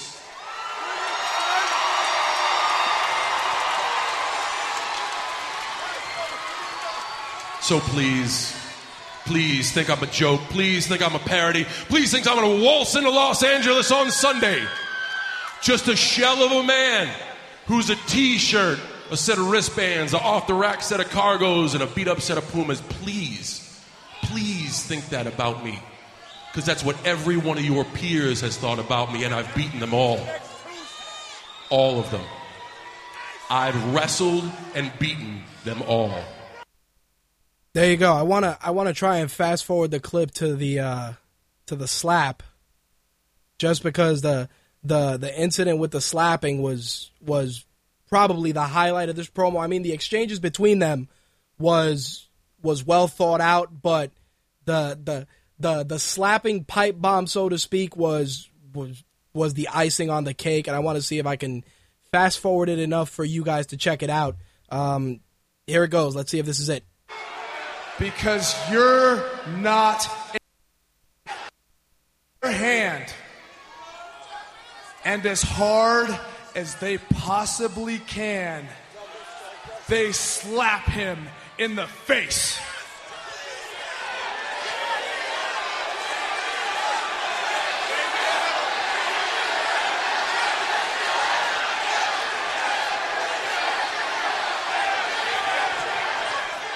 You know, I wish, I wish so bad that I could do that to you right now.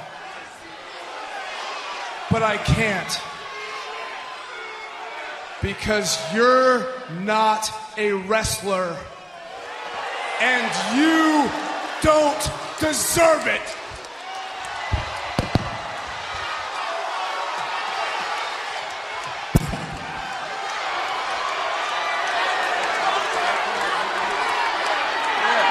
Talking's over. Oh! Yes, it is. I'll give it to you. Go ahead. Come on. Come on. Come on.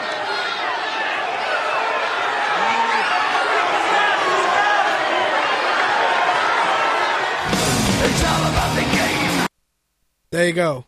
So yeah, nice, uh, nice little slap from from John Cena to Daniel Bryan. Daniel Bryan didn't bite and slapped the shit out of John Cena, but that was that was definitely a, um, you know, it was definitely a selling point. Nice way to get a lot of heat going into the SummerSlam event this weekend. Like I said, great promo work from from both guys, but it's funny and and you know it was mentioned in the chat about you know remember the days when they said that Daniel Bryan didn't have any charisma and it's true Daniel Bryan has been a guy who's always had solid promo work was it sports entertainment quality promo work no um the thing the thing that gets me is if you look at his Ring of Honor work uh, as American Dragon and some of the great promos he cut they were they were powerful and they were hard hitting in Ring of Honor.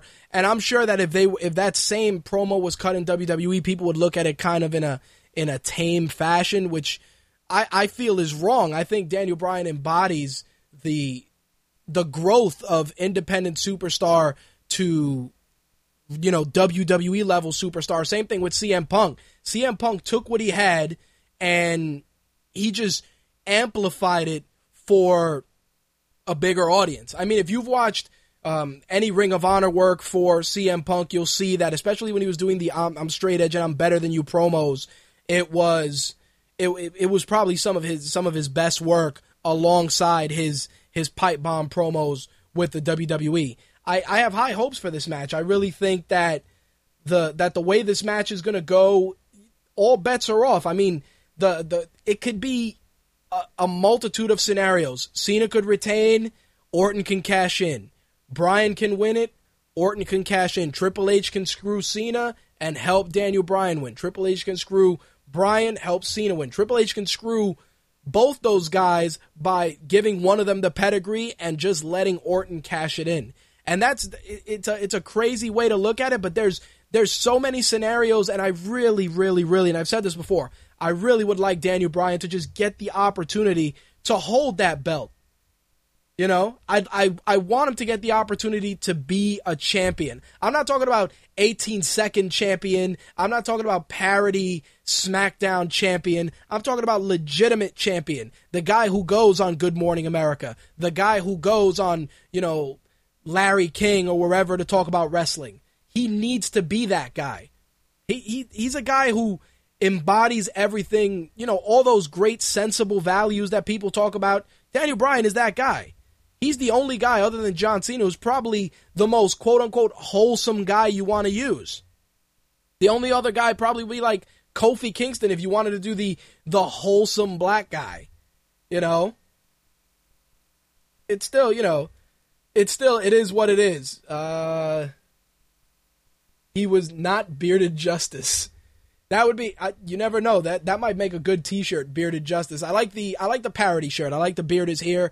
But like I've always said, if if CM Punk is the is the is the best in the world, Daniel Bryan is the goat, and he should use that as greatest of all time. And that would be the best shirt. You could have the whole goat moniker, but you could use that to mean greatest of all time, and it would just work. And then we can get our 60 minute Iron Man match between Daniel Bryan and CM Punk, which we all would love to see, but we may never get.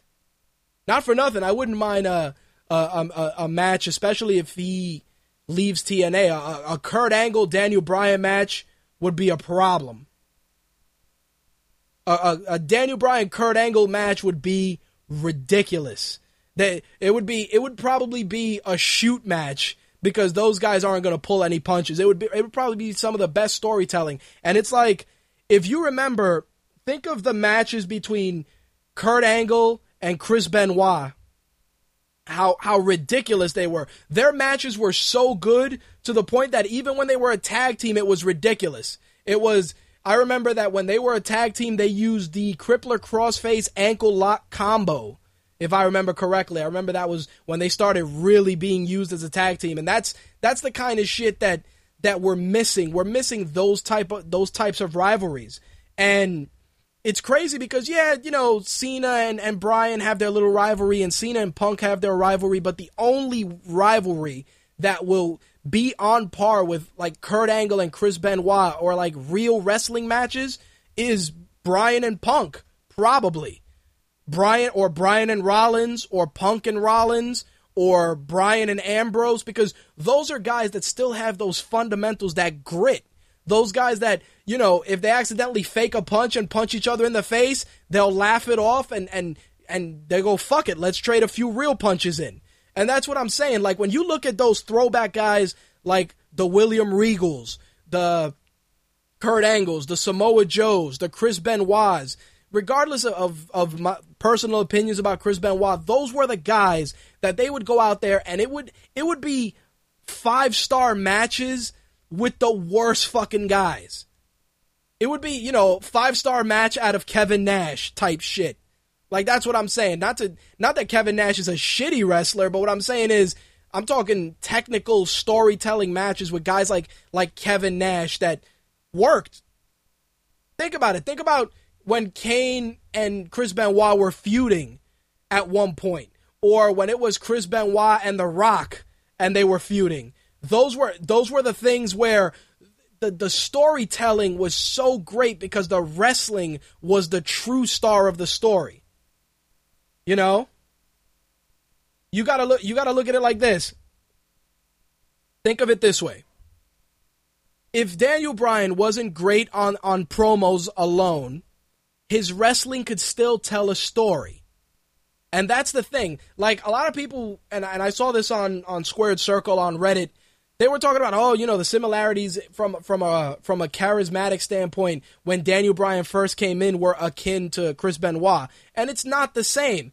There was a it, it was a very interesting interview and I, and I forgot where I saw where they were talking about Chris Benoit and they were saying that Chris that the way that Chris Benoit's promos were written they were written in a way that he had to say that they wanted him to use less words to convey his his emotions because when he did longer promos, they just didn't work because people couldn't connect.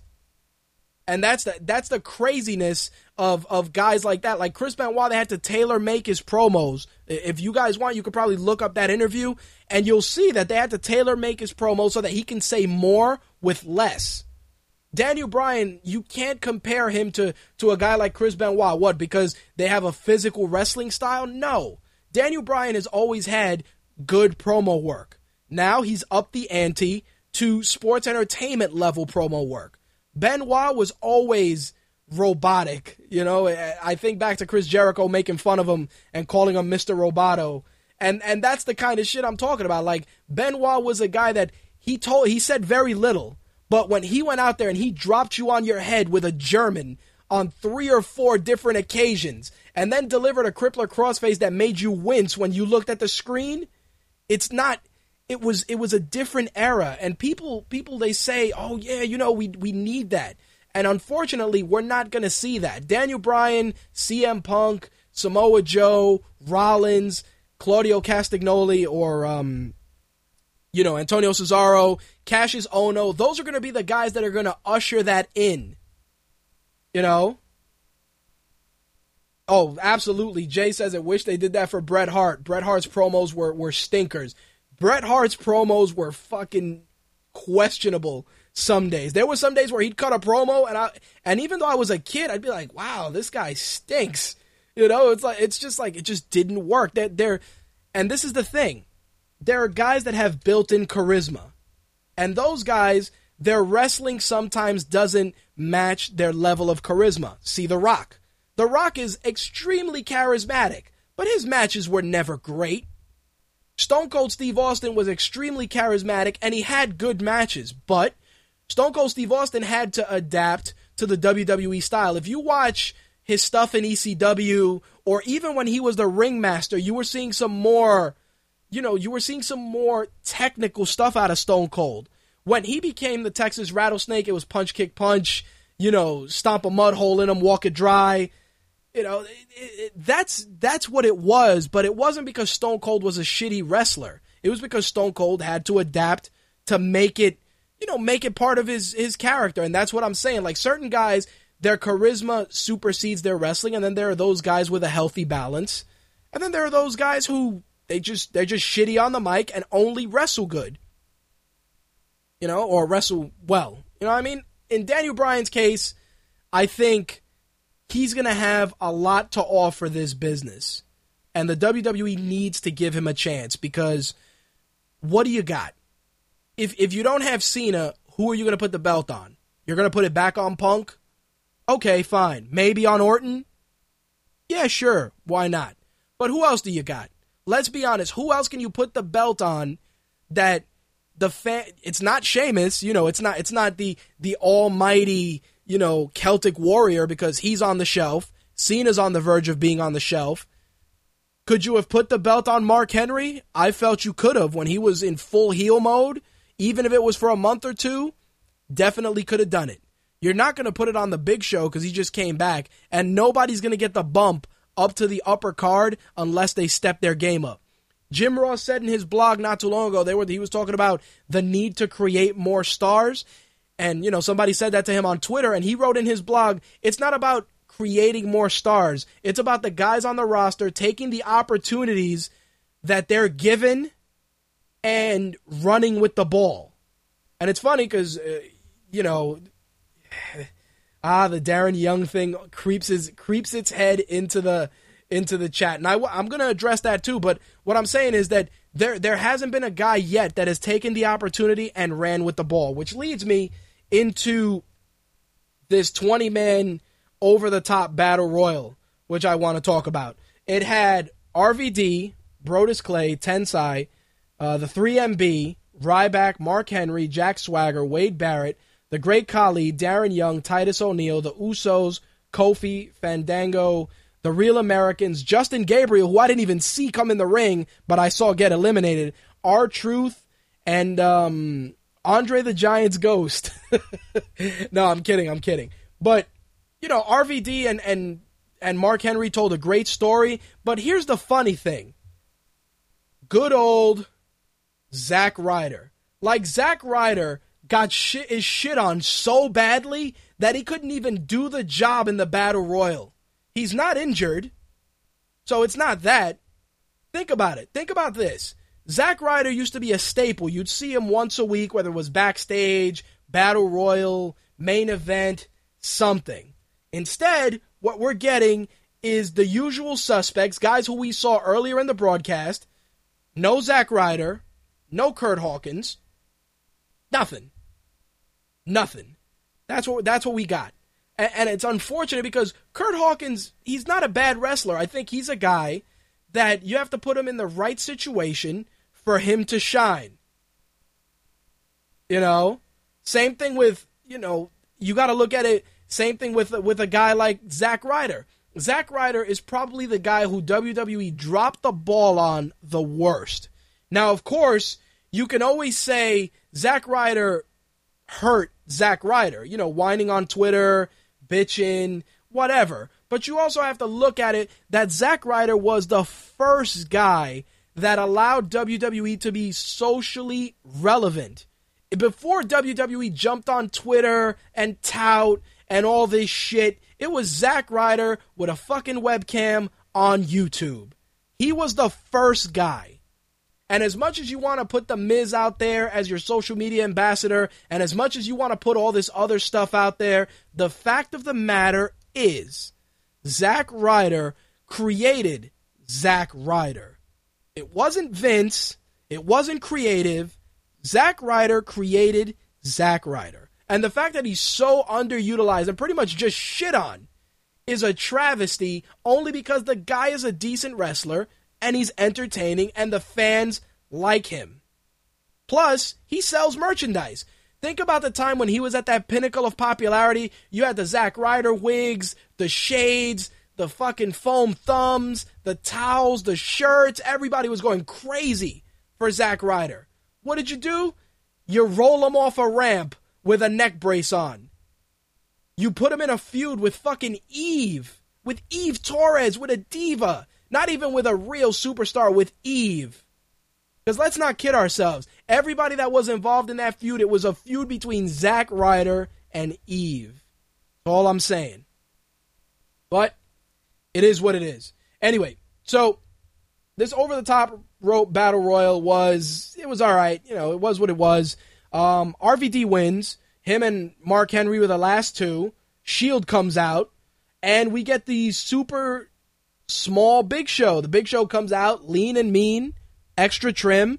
Honestly, I said to myself, "Fuck, the Big Show could. The Big Show should be annoyed. the The Big Show should be injured more often so he can lose more weight." And it's crazy because the Big Show, I remember when he used to, in WCW, he'd come out smoking cigarettes and all kinds of shit. He was super big, and they were trying to make it that he was Andre the Giant's son. And, you know, there was the gag of, of course, Andre the Giant's ghost, and the Big Show comes back. But I think that the Big Show right now is probably the healthiest I've seen him look in the last five years. Like he was, he was bigger and he was a lot more overweight, and then he dropped a decent amount of weight but he still wasn't there. And now he looked he looked in, in incredible shape. The only things I can hope with the big show back is that he's healthy and that he, he puts on decent matches now that he's a lot smaller. That's all I'm saying. I'll take the big show and Mark Henry over the great Khali any day. Because the great Khali should, like I've always said, he should come out on a fucking Segway at this point. The guy can barely move in that match with, with Big E, I said to myself, if Big E tries to pick him up for the big ending, he's gonna kill him. He's gonna kill him. He's gonna kill Indian Hodor. He's gonna kill him. Uh, it was, and that's the thing. And it's it's no it's no disrespect to the Great Khali because the Great Khali had a had a purpose. The problem is that the Great Khali's body doesn't agree with that purpose. It's like, Khali, you're gonna be a great superstar okay, Vince. And then he goes out there and his leg falls off. Like that's what I'm saying. Like like they told the great Khali, dude, you're gonna be the fucking man in America. Okay, sounds good. Then he goes out there and, he, and he's he's a fucking cripple. He's a cripple, the poor bastard. Like uh, like I really would like to just to j- just take WWE to court for like animal abuse. Cuz it, it's it's insane how, how, how he's held together with Elmer's glue. And it's crazy. It's crazy. And, and, you know, people are like, yeah, but, you know, this, this is the same company that had Giant Gonzalez. But at least Giant Gonzalez could walk to the fucking ring. Don't get me wrong, he's shitty. He, G- Giant Gonzalez was just as shitty. That let, Don't, don't mistake that. Giant Gonzalez was shitty as fuck. But the Great Khali has never, ever been able to go out there and look and look remotely physical in a match. As long as I've seen Khali wrestle, it's always been knee injuries, the guy can barely walk, he's got to go back to India, he's leaving, he's coming back. Oh, mystery opponents, the great Khali, Punjabi prison match. I think that was the most mobile I ever saw the great Khali within the Punjabi prison match. Plus, I think at that point he was he was at the peak of his popularity. I, I believe that was when he showed up in. Uh, was it in MacGruber? No, he showed up in one fucking movie. What I think it was Get Smart. Correct me if I'm wrong. Was it did the Great Khali show up in, in Get in Get Smart, or was it MacGruber? I know somebody in our chat can answer that. But seriously, like the Great Khali was at the peak of popularity at that point. Punjabi prison match, Get Smart. After that, the guy's body just took a shit. He at this he should just be an enforcer. That's it. He should be Brad Maddox's bodyguard. That's it. Or something. But wrestling? Get the fuck out of here. And then you know what kills me? It's it's him it's him and and fucking Willow and, and Natalya. Like think about it. You have you have fucking big ass Indian Hodor coming out with Willow and Natalya and it's just so mismatched. It almost feels like they're trying to recreate the oddities with these guys. which is unfortunate because Natalya is a, a, great a great athlete and a solid wrestler, and she's pigeonholed with pretty much being the Great Khali's cane.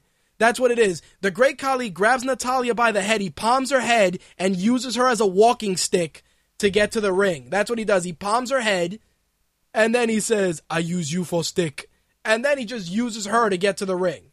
Seriously, like if you ever notice when the Great Khali walks to the ring, they show him take the first three steps, then the camera angle goes to the ring to show his opponent, then it magically goes back and he's all of a sudden getting in the ring. I swear it's because Natalya fucking piggybacks him to the ring. Seriously. The guy needs to be. You gotta take him off television. You have to. It's a crime. Give him a Legends deal. Do something. But don't don't have. He's gonna get killed out there. He's gonna get into a match with a guy that's gonna drop him on the wrong way, and he's gonna break his hip. Now you're gonna get seven foot tall Indian Hodor out of the ring with, with a with a hand truck like Hannibal Lecter. Get out of here. No disrespect to the guy. He's done his part for the business, but he can't move, and he's gonna get hurt. Gonna get hurt. Anyway, so last bit of Raw recapping since we've kind of just run the gamut. Um, Paul Heyman coming out for his little match, his little one on one with CM Punk, which we knew. Come on, if you're a well versed uh, wrestling aficionado, you know that shit wasn't going to be no one on one match. And sure as shit, Brock Lesnar was there, but CM Punk had an answer for him, and it was hitting him with a camera. And then whacking him with a chair a couple of times, then Curtis Axel getting hit with a chair or not getting hit with a chair because he sold it and I didn't even I couldn't even tell if the chair connected or not. Like Curtis Axel sold that shit terribly. I'm like, "Oh, he got hit with a chair or did he?" Like CM Punk, CM Punk was good. It was a great build up for SummerSlam. And if the rumors are to be believed, which I'm going to discuss later on, I think uh, I think that match, the Brock Lesnar CM Punk match, is probably going to steal the show it, it, yeah, Cena and Bryan will probably ha- tell a good story, but Punk is going to bring out a great match out of Brock Lesnar. I'm telling you guys right now, going to bring out a good match. Um, I know Jay's in the chat and he wanted to call in with his SummerSlam predictions. If he still wants to do that, he can. Let me get into the other wrestling news, which I want to discuss. Um, so, everybody's been watching Total Divas. I haven't been watching it.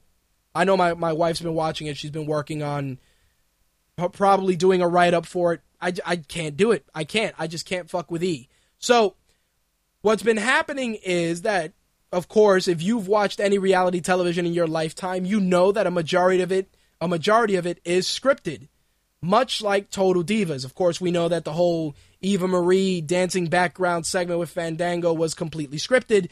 Meanwhile, the incident with Cameron and Brodus Clay was not.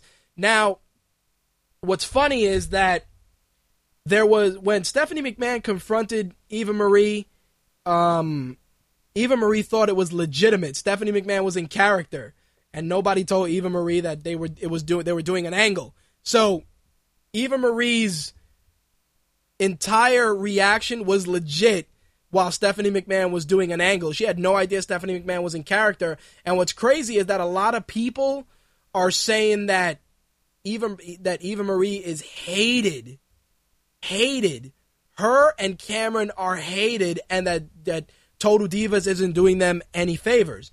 Now it's funny because as soon as that that bit of news broke, you started seeing Eva Marie with the Bellas, which not a big shocker there, but I do want to say that um here here's the funny thing. Total Divas is is a gift and a curse for WWE because WWE is letting you behind the curtain, but they're not really letting you behind the curtain. And I say that because people are like, "Yeah, you know, you're getting to see you're getting to see the real side of the divas." No, the fuck you're not. They're reading off a different script. That's all they're doing. It's like, "Hey, you're not reading the Raw script, you're reading the Total Divas script." That's all that shit is. Seriously, it's there's there, there's very little on that show that's not scripted. But what's been interesting is that even though it's scripted, there's certain personality flaws and certain things that you can see that you don't get a chance to see in WWE television. And I say that because look at John Cena.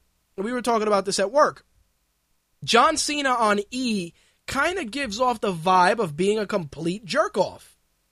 Not in a bad way, but if you look at it, E, the way that Total Divas is edited, it makes Daniel Bryan look like a chump. Which, you know, they talk about Daniel Bryan's humble beginnings in Aberdeen, Washington, and and all and he's living in his childhood home and then it's like look at John Cena's multi-million dollar mansion and his his 19 cars and all this shit. And yeah, you know, there there's valid points there. There are, but you got to look at Total Divas as an extension of Raw. That's how that's how I look at it. I look at Total Divas as an extension of all WWE programming and the angles that are cultivated there will make their way into the WWE. I am shocked, 1000% shocked that the Bellas haven't become part of this feud, you know, this this build up between Daniel Bryan and John Cena. I am shocked. But that doesn't mean it still can't happen. Fuck. That doesn't mean it can't happen at SummerSlam. Because it could. That's the craziness. But I will say that when you look at when you look at the way this programming is set up. It's just angle advancement, but utilizing a new demographic. Think about it. The wrestling demographic is primarily men, 18 to 34, and kids. Males 18 to 34 and kids, primarily. Now, when you look at it, that's that's the demographic WWE loves to take money from. But they realize that E is an untapped market, especially with their relationship with NBC. You know, E has a, a, a guaranteed female market share that WWE is cultivating gradually. And you know this because E already signed up for a second season of Total Divas.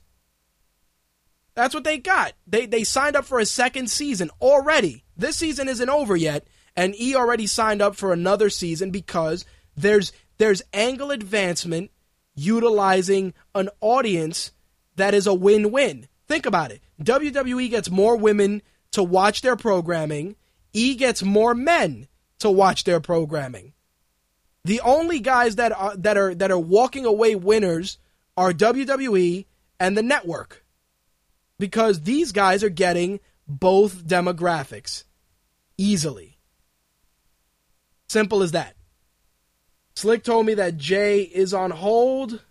Uh, let me see if that is the case. Jay, are you there? Yes, sir. Yeah, Slick was in the in the chat checking on you, and uh, I guess you didn't notice. But I, I figured um, I wanted to get your thoughts on this before we talk about SummerSlam. Um, how do you feel about the Total Divas product? And is your wife watching it? Is she is she part of the demographic? Actually, she's not. She's um basically uh turned over by that whole aspect, especially the part that they let you know out front that it's scripted. So I'm getting wrestling and a scripted show with it. Well, you know, the the thing I was saying is you got bona fide angle advancement in the sense that they're they're, they're pretty much telling you, you know, oh, here's here's what we're to set up and then we're to bring that into raw and the and the issue with that is the fact that when you look at that it, it it's it's a double-edged sword because you're you're bringing that e audience allegedly into raw but at the same at the same you know on the same premise you're not giving us any sort of a payoff. Yeah they slap each other once a week. Think about this. Natalya's going to have a match with Brie Bella at SummerSlam, and you know for a fact that match is going to be the I'm going to go and get more food or I got to go and take a leak match. I'm pretty much looking at it to where if you're going to put a show like this together, at least give us the content to watch it because you give us these five minute promos with these diva little matches that they have, and you're getting, you're basically getting god awful to even more god awful. I would look at it as if you're doing the total divas and you're really looking at the aspect. First of all, I, I, I, I we got to get rid of Cena. We got to get him out. I, I, I, really, it's enough already. I like Cena. I'm getting used to him or whatever, but it's enough. You got him out there, and now we already see along the line that now it's going to tie into the main angle. I, I, I I'm, I'm going to be bored to death by that. They, they're going to kill it if they do that. Well, the way I see this is if Cena if if the if the elbow injury is as serious as they say, then here's the payoff. Cena's going to be off television, but he's not because he's going to be on Total Divas. Yay! You, you see what I'm saying? Like like the, like the comedy in that is Cena's going to recover from his elbow surgery, but he's going to be on television. Like that's that's where the WWE is realizing that they're like, eh, maybe we should put the belt on Daniel Bryan or or whatever the case may be because you're not losing exposure for Cena. Cena's gonna be there. Then the other aspect is like, okay, I get it. You know, we are now a, a smarter generation of wrestling fans who now have the internet. We know that there is a life outside of the ring and all this stuff. But isn't there still this feeling that we should still have some type of kayfabe going on, just a little bit? Well, here's here's a problem with this, and and Vince McMahon kind of went this route. If you remember, the reason that Tough Enough kind of got revamped and put on the shelf was because Tough Enough get, gave us too much behind the curtain. The original Tough Enough. I'm not talking about the Stone Cold Booker T Trish version. I'm talking about right, the original right. one. Now, here's the here's the thing. When you look at it that way, you have to think of it Vince, the WWE wants to give us behind the curtain, but they only want to give us their kayfabe. You get what I'm saying? Like they, like they, Yeah. they want to pull the curtain back, but not really. They just want to say, "Yeah, we're giving you a glimpse into the real world of of the WWE divas and all their hardships." No, they're not. They're giving you a glimpse into what they want you to believe is the real world. The real world for these for these women is driving in rental cars from state to state, eating at Waffle House, squeezing in a workout or two, and trying to fucking survive. Let's fucking Yeah, not kid looking at it ourselves. they, they they they almost lured me in the first episode. They had me for the first uh, first five minutes. They almost had me when they played it right after Raw, and I was like, ha ha, WWE tried to trick me, but I'm I'm smarter than that. But they're gonna get me again this Sunday because this Sunday supposedly Natalya is in some nice underwear, so they might get me with that one. They might get you with that, and that's what I'm saying. They're they're getting. Think about this. I, I've only I've only watched the E channel for one thing, and that was for the soup, because I'm, I I I like Joel McHale's stand up. But other than that, I've never looked at that fucking network, ever. You know, my All my, right, well, my wife well, she watches. ago, of course, I watched it for Howard, but after that, it was done. Yeah, you're Yeah. right. It, it, it, the soup, and that's it. Yeah, like like my wife she watches. Um, what the hell is that shit? Um, The Kardashians. No, not the Kardashians. The the one with the girl that she hosts like like an entertainment show and she married the guy that was from The Apprentice. And I believe that um she had she had a double mastectomy if I remember correctly. Ah, what the hell is her name? I'm glad. I'm happy that you don't know that because that that proves that you don't watch that. no, no, no, that but but network. but the girl the girl she's done like like entertainment shows, like movie shows and stuff. So I know who who I'm I know yeah, the yeah, girl. I, know, I think that's but- the one that she, she co-hosts with like Ryan Seacrest. Yes, that like girl, that girl. But that's what I'm Yeah. saying. Like, like East programming is primarily geared to the female demographic, a, a demographic that WWE is is is sorely. They feel they're sorely missing. The only women that watch wrestling, you have two schools of thought with women that watch wrestling. Women who watch wrestling because they like wrestling, they've watched it for years, and women who watch it because wow, John Cena's hot, or you know, Dolph Ziggler's pretty good looking, et cetera, et cetera, et cetera. And and that's how it goes. Now now WWE's getting this brand new audience that they can try and migrate into Raw. Can we just hope? Just let, let's just say this. Let's just hope that the season finale will have something where the divas are going to be in a Hell in a Cell type thing because that will probably be the only way you'll get me to watch season two. Or, or, or the Ring of Fire match, or something like that, or, or or maybe a double mastectomy match, something of that matter. Oh my god! Because that's the only way you'll get me to watch this show. Well, you know what, what's crazy? While while we're on the subject of that, let's let's we can actually segue into into the other SummerSlam matches. We already know the thoughts on Natalya and Brie Bella, but um, think about this: Kaitlyn and AJ. I don't know, they're divas. E is about a show. E has a show about divas. I don't know, called Total Divas. Why the fuck don't you see the two chicks that are probably the only legit established wrestlers at this point on a show about, I don't know, the fucking divas? Well, that makes you think about it, because then you also start thinking wh- whether or not they are they they they have the choice of being all there, or or when they or you know or down the line, though they're going to be obligated or mandated to do it. Because you're right, those are the two top liners right now that actually, besides the Bellas, who by the way, I don't care what anybody tells me, off off and on camera, they both freaking bitchy hags anyway. But those are the two ones that you, the two two um, divas that you would figure that should be on that show more often than any. especially considering that AJ and Kaitlyn's personalities and who they are outside of the ring is so different than the norm. Like AJ reads fucking comic books and she's a fucking geek and a gamer and a nerd. You know what I mean? Like like why don't you show that aspect? Like at least give us more of the usual. Like like watching Total Divas, especially when they show the highlights on like Raw and shit, it's a lot of hee hee hee, you're a bitch, hee hee hee, fuck you, hee hee hee. That like like there's a lot of hee hee hee in and gimmicks. And Well, there's no, yeah, and it makes you also think about because when um AJ and, and Kaitlyn had the they have their angle, and AJ was, you know, leaning on the promo where she was talking about the pictures in which Kaitlyn had, you know, had done in her past, which which you know, if you guys haven't seen it on the internet yet, um, muy caliente. There you go. Um, that would be an interesting thing to talk about on a show like that. So yeah, and especially and then with AJ's background, like you said, with her her old geeky background, and plus her being a Jersey girl and all this stuff, there's stuff that could tie it in and actually bring a a, a, a, audience that they might also want to br- branch out to. But uh, I think they're saving that for season two.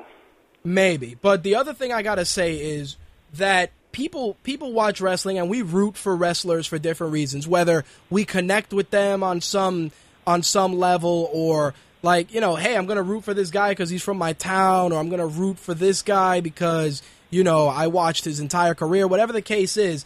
I just feel that AJ and Kaitlyn have better stories that could be told using that medium to help people quote unquote connect with them. Like think of the well, Bellas. King Jimmy, The- like King Jimmy made a point right now where he says that the divas on the shows because they have wrestlers boy wrestler boyfriends, which is true. The majority of them have wrestler boyfriends. It would be interesting to see divas who have boyfriends that are not in the industry and how they take it and how they go along with it, uh, you know, and wh- how difficult their relationship is. That that actually might pull me in. But you also that, that's definitely a, a selling point. But you also got to look at it like if you look at AJ and Kaitlyn, they don't fit that you know plastic Barbie doll factory persona. And the thing with that is that, that there's there's a story there. Like you could talk about Kaitlyn's powerlifting background and and you know you could talk about her fitness modeling background and you can kind of pull out some of those you know those, those little those questionably risque photos. Fuck it, why not? You could. And then you could you could do the same thing with AJ and talk about like her beginnings and her work on the independence. Maybe you could buy some of that footage and use it for a show. I'm just saying that if you're going to try and lure wrestling fans in with that, at least if you want the crossover, take take some time and stop giving us bullshit scripted kayfabe and tell some kind of a story. Like think about all the Yeah. stories you could have told when you had the Beth Phoenixes or or the Litas or the Trish Stratus if they if you were doing that type of a show with those particular divas back then. Boss, let me tell you something. If somebody told me yesterday that I will be up at 1:09 in the morning talking about total divas on the phone, I'd have slapped the shit out of them. But the the the whole thing with that was that we were kind of going into the SummerSlam picks, and while talking on the subject of of Biggie and uh, AJ and Ziggler and Kaitlyn, you think they're gonna give Ziggler the win because honestly, I think post concussion, Ziggler has been I don't want to say misused, but I just feel like he's treading water. Like he's not really doing anything. Like he's not really chasing for the belt because he's feuding with AJ and Big. Like it just not to say that it's not a given that that should happen, but it just feels awkward, you know, for a guy who was who had so much uh, pomp when he won the belt, you know. Well, first of all, when I'm looking when I when I hear this match, I'm already turned off because mixed tag matches have not worked for me since the whole Chris Benoit thing. Like ever since they turned into that whole idea where males can't hit the females. It's just, I, I find it pointless to have it there. But on the other, uh, for on the other aspect of it, yeah, the Ziggler thing is just I I'm I'm I'm at a loss for it. I mean, even if you don't have him on the main roster on Raw, being that guy, he's easily to slip into SmackDown to be the, the the top main eventer there. Like easily, especially after the past year and a half that he's had, the ride that he's had. Easily, this guy could bring total audience, total pop, even as a heel or, or, or the heel of the face. He totally has that, as we spoke about earlier, the charisma to do that. So I don't I don't understand what they're doing with him now. They got him in limbo. Yeah, it's weird, but the looking looking at the outcome of this match as as a you know just as somebody me personally, I'd like to see Dolph get the victory cleanly and move on from this just to close out this feud. Do you think that's going to be the case? Who, who's your pick on this?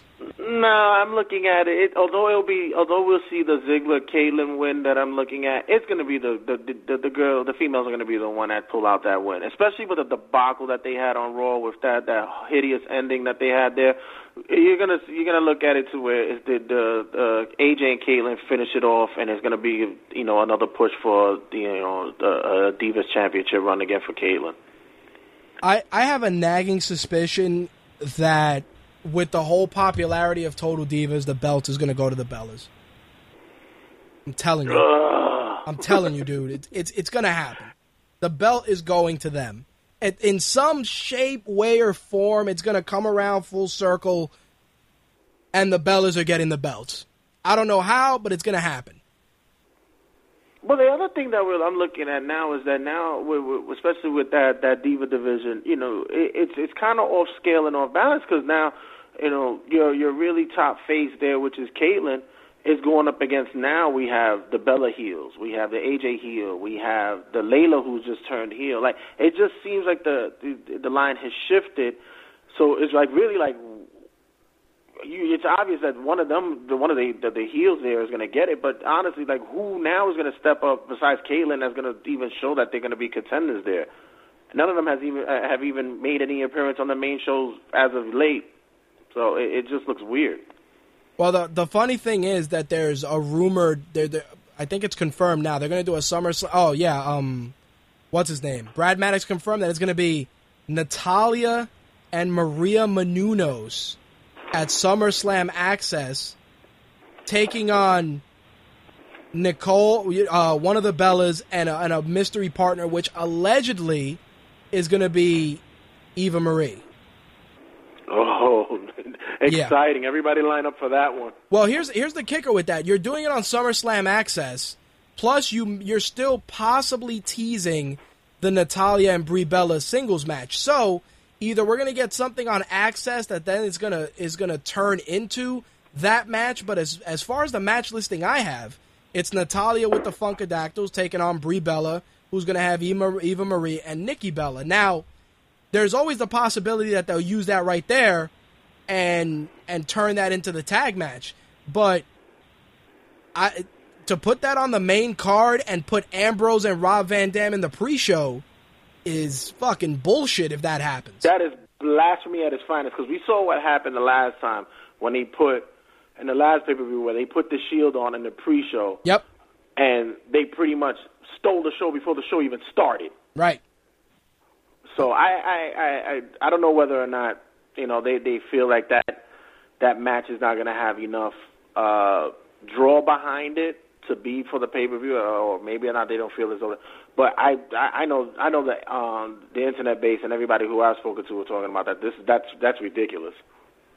Well, here's here's the thing with with that with with the way that match is is probably going to go, and they'll probably if they do it for access, it'll probably start in access, and whatever happens in Access will snowball, and then they'll throw it somehow on SummerSlam. The only way that I see it not getting put on the on you know on the pay per view portion is if they're pressed for time, or if they want to use that of the match not making it to pay per view for you know more Total Divas fodder, which could happen Yeah. too. Well, whatever they work for, uh, they- they're, pretty much looking at uh, two ends of the spectrum. You know, we're going to get more ratings on the E show, or we're going to have uh, bathroom break doing a pay per view. So it's whatever works for them. Well, what's funny is that Mar- Maria Menounos is her consistent involvement amuses me because you know allegedly she works to to to wrestle decent matches, but I'm just like, yeah, you know, like it's always weird those Hollywood crossovers for me.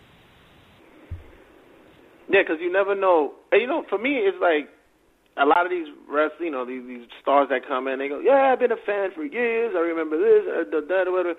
But you never really can feel whether or not they're genuinely part of the show or know anything. So it's like you don't know whether you know it's just to get the quick buck or they're just like fulfilling. And then once it happens, you you don't get exactly what you're expecting to get out the match. So it's like, "Oh, yay, she did a cartwheel into a pin." Yay! Pretty much. So hey, hey, those are like fillers for me. Well, here's um here's a match, and, and it's weird. It's been it's been years since we've seen like a 100% gimmick match. Kane, Bray Wyatt, Ring of Fire. Well, because we can't call we can't call it an inferno match. Oh no no no, not in the PG era. Oh, no. And now uh, we're now looking to see if anyone goes into flames. Now we're just making sure that nobody interferes into the match. Oh yeah, that's that's the seller. That's the big that's the big sell. Look, regardless of what anybody says, somebody's getting burned. it's, it's whatever. Somebody's going on fire. And I'm also looking at for that match.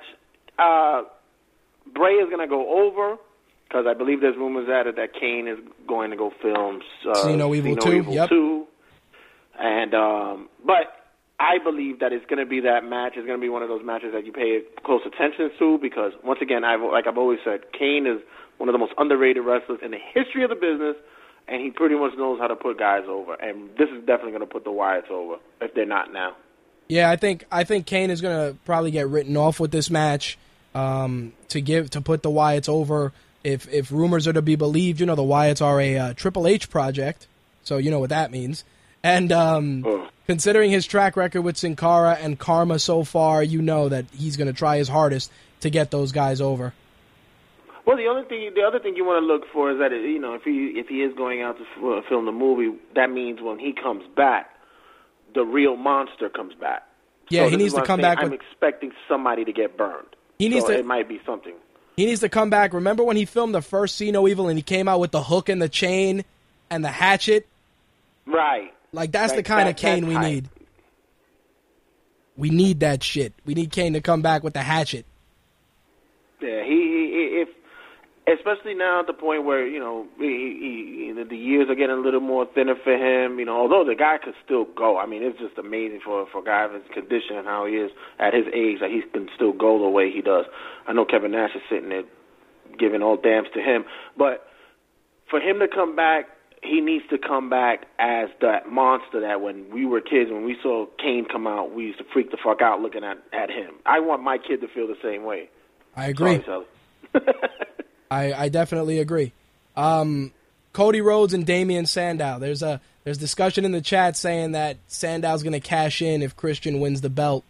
Um, what do you think? What do you, where, where do you see this going? Um, I won't see him cash it in at SummerSlam. Uh, once again, it's going to be he's going to be a little bit more tactical than that for it. But uh, for for I do see Christian going over here. I think everybody's already like done with the Alberto Del Rio thing. I, mean, I, I even think that probably creative is also pretty much done with him. I would say that what he did with um, um, Ricardo Rodriguez was very heat worthy. But once again, it comes back to that thing. It's still like uh, it's just blah for me. It's, I don't, I don't, I'm not getting it. But I do see Christian um, getting his, uh, getting the the world title. You think Sandow will cash in? Maybe they'll give the belt no, to I don't Sandow. think he'll cash in on uh, on SummerSlam. I will probably expect that he will cash in at maybe the the, the SmackDown event. Well, here's here's one thing. I think I think Sandow's gonna Sandow's gonna win, and even if Sa- I think Sandow's gonna win just because they want to keep that momentum going. But I'll be quite honest, if Sandow gave Cody Rhodes the rub, if Cody won this match, it wouldn't hurt Sandow in the least because he could still cash in. Right. The thing with Del Rio, the thing with Del Rio that kills me though is that to to go with what you said, Del Rio running with the ball hasn't hasn't really worked out the way they planned. And honestly, I'm a little concerned about them writing off Ricardo because sometimes when they write these guys off, you know the next thing that's going to happen is them getting the fucking can. Right. That's the yeah. That'll be the next way going out the door because it's like, well, creative has nothing for you. Yeah, like are you? Are, is he going to wrestle? Because if uh, Ricardo can wrestle, and, I, and you know he wrestled well under the mask, and kids kids loved him. You know, kids were into it as as him as El Cal. But Right. I don't know if they want to even do that. Yeah, and then the thing, you know, like, and then we go back to with Cody. I, I don't think Cody, you know, goes over yet because they're still building with that face look for him. Because to me, I still look at Cody and I'm just like, okay, I still can't stand you, but I get it. Like I, I, I'm starting to get it a little bit more with him, but I don't think he's gotten that to that point yet because we've seen him as a heel for too long. Yep. So I think they're I think they're, they're still still having that that that face work still going on with him. Well, you know what's funny? If you notice, his moveset has become more spot worthy, where people cheer, more moonsaults, more more high spots that people are like, oh shit. You know, that's that's probably that's like I saw him do a moonsault. I was like, Cody Rhodes knows how to do a moonsault. Get the fuck out of here. Yeah, and, and I and I was I was always that type of dude. I was like, oh please, this guy only got on because his dad's a booker. He's this guy, whatever the case may be. But I am one of those guys who who watched the Money in the Bank match, and I saw him take it to that next level, and I was like, okay, now let's see the gears going. Let's see it. Let, let's see how we can work this now. Let's see. Let's see him really get over with with, with these fans and with with with who who who can help bring him to that next level. So once after the Sandow thing happens, we're gonna see what's gonna happen with him going to deeper angles with with top notch performers. I wanna I wanna say this, and this is this is gonna be funny. Christian's coming out and he's talking about one more match, one more match. How how insane would it be if he won the belt with one more match and then retired? That would be probably the most epic thing we've probably seen in a, in a since well since Mark Henry's fake retirement. But with that, still, I think that'll be not only a, a, a classy way to do it, but it would be an Edge and Christian way of going out. Yep. I, I, I- think that would be uh, utterly great. I think it would be crazy, but it would be great. Yep, because it's funny. It's like you know he's using the whole one more match thing as kind of like his tagline and shit.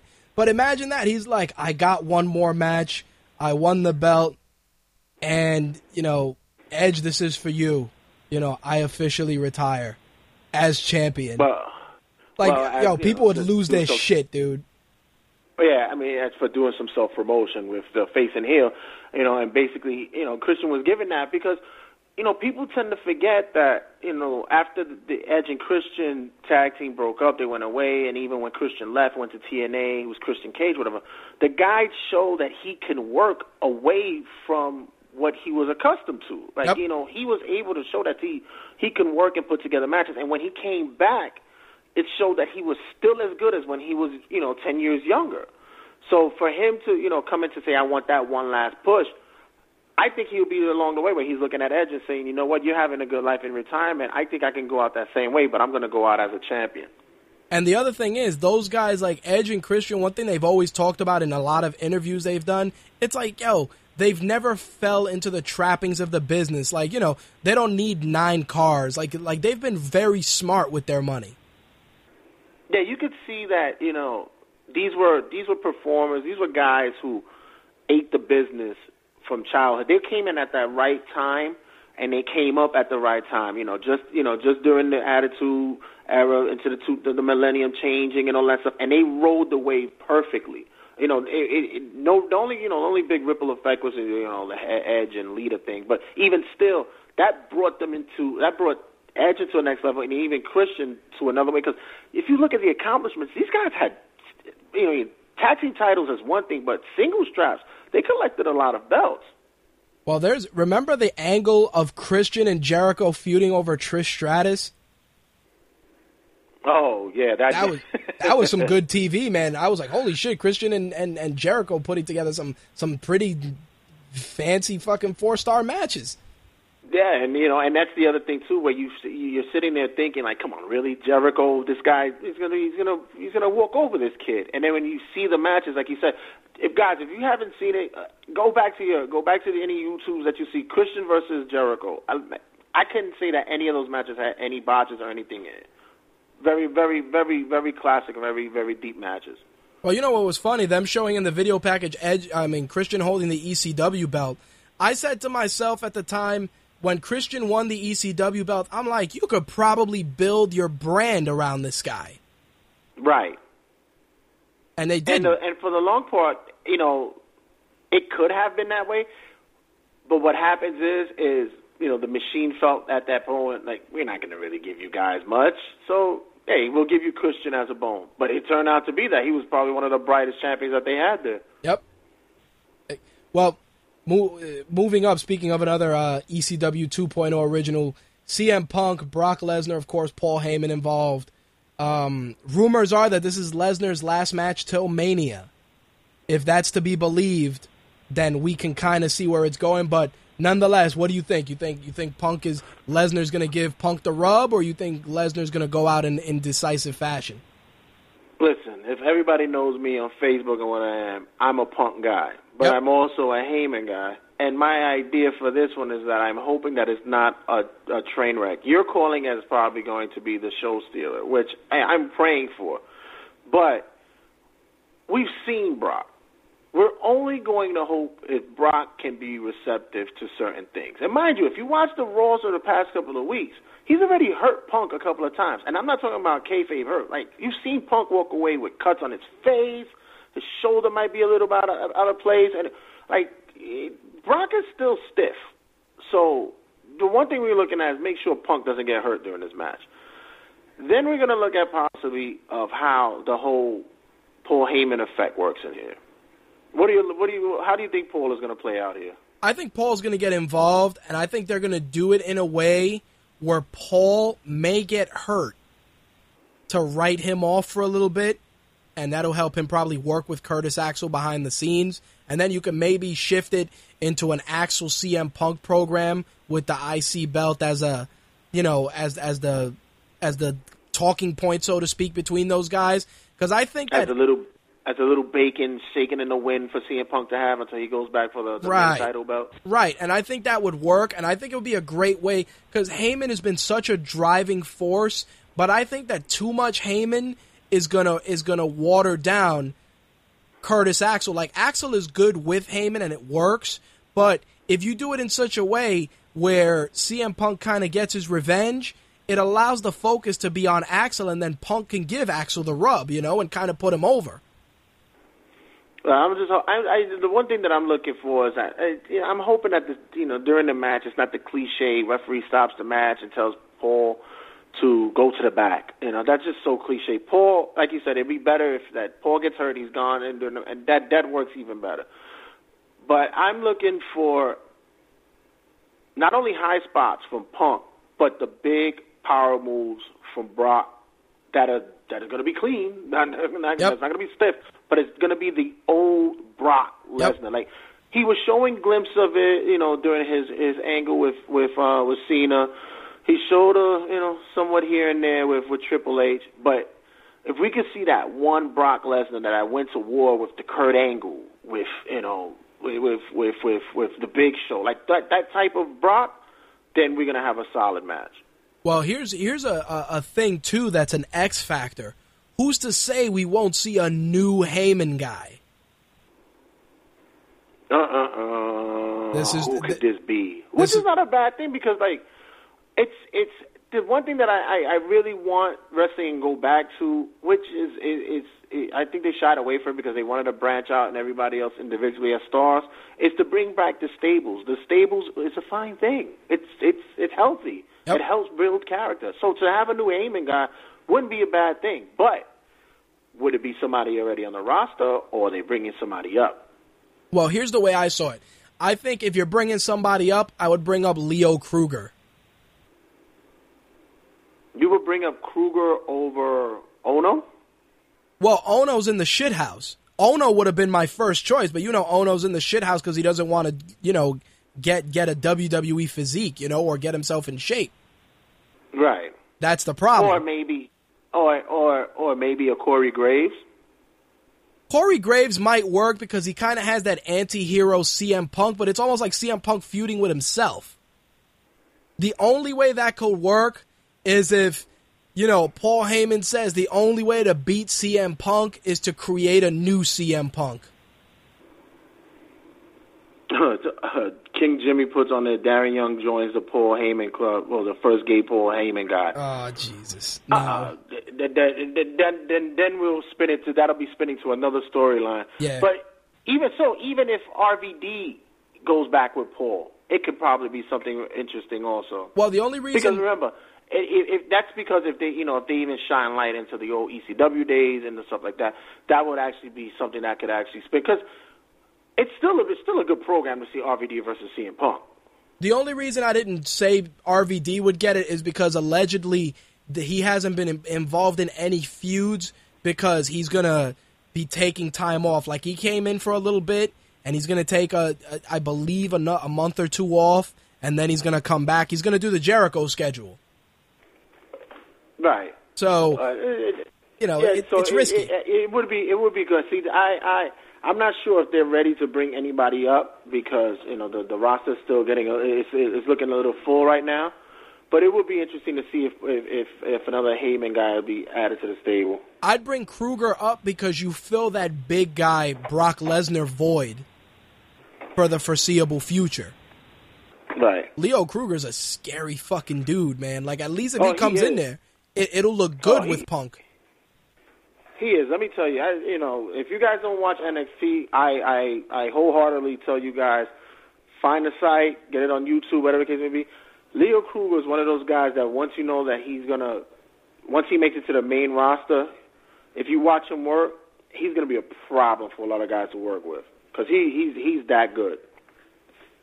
Well, they, they- we'll see. We'll see how it pans out. Personally, I think I, I also kind of feel that Lesnar's owed the win because of you know all the shit he's kind of had, all the guys he's kind of had to put over, and it's like, don't get me wrong, Lesnar's probably making you know four or five million dollars. He may not give a shit, but if you water down his stock too much, nobody's gonna care.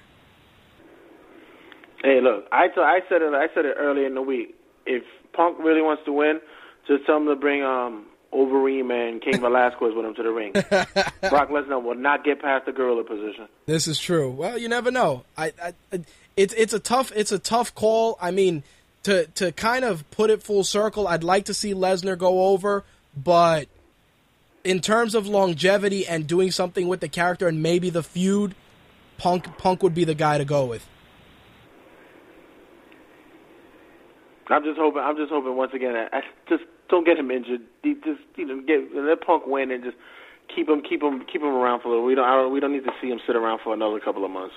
Well, King Jimmy says Lesnar put over Cena, you know, and he's like, you know, what are you guys talking about? He's like, yeah, Lesnar put over Cena, but it wasn't putting him over like, you know, and I think He wasn't really passing the torch. Like Right, it was like- like, I'm leaving. I don't care.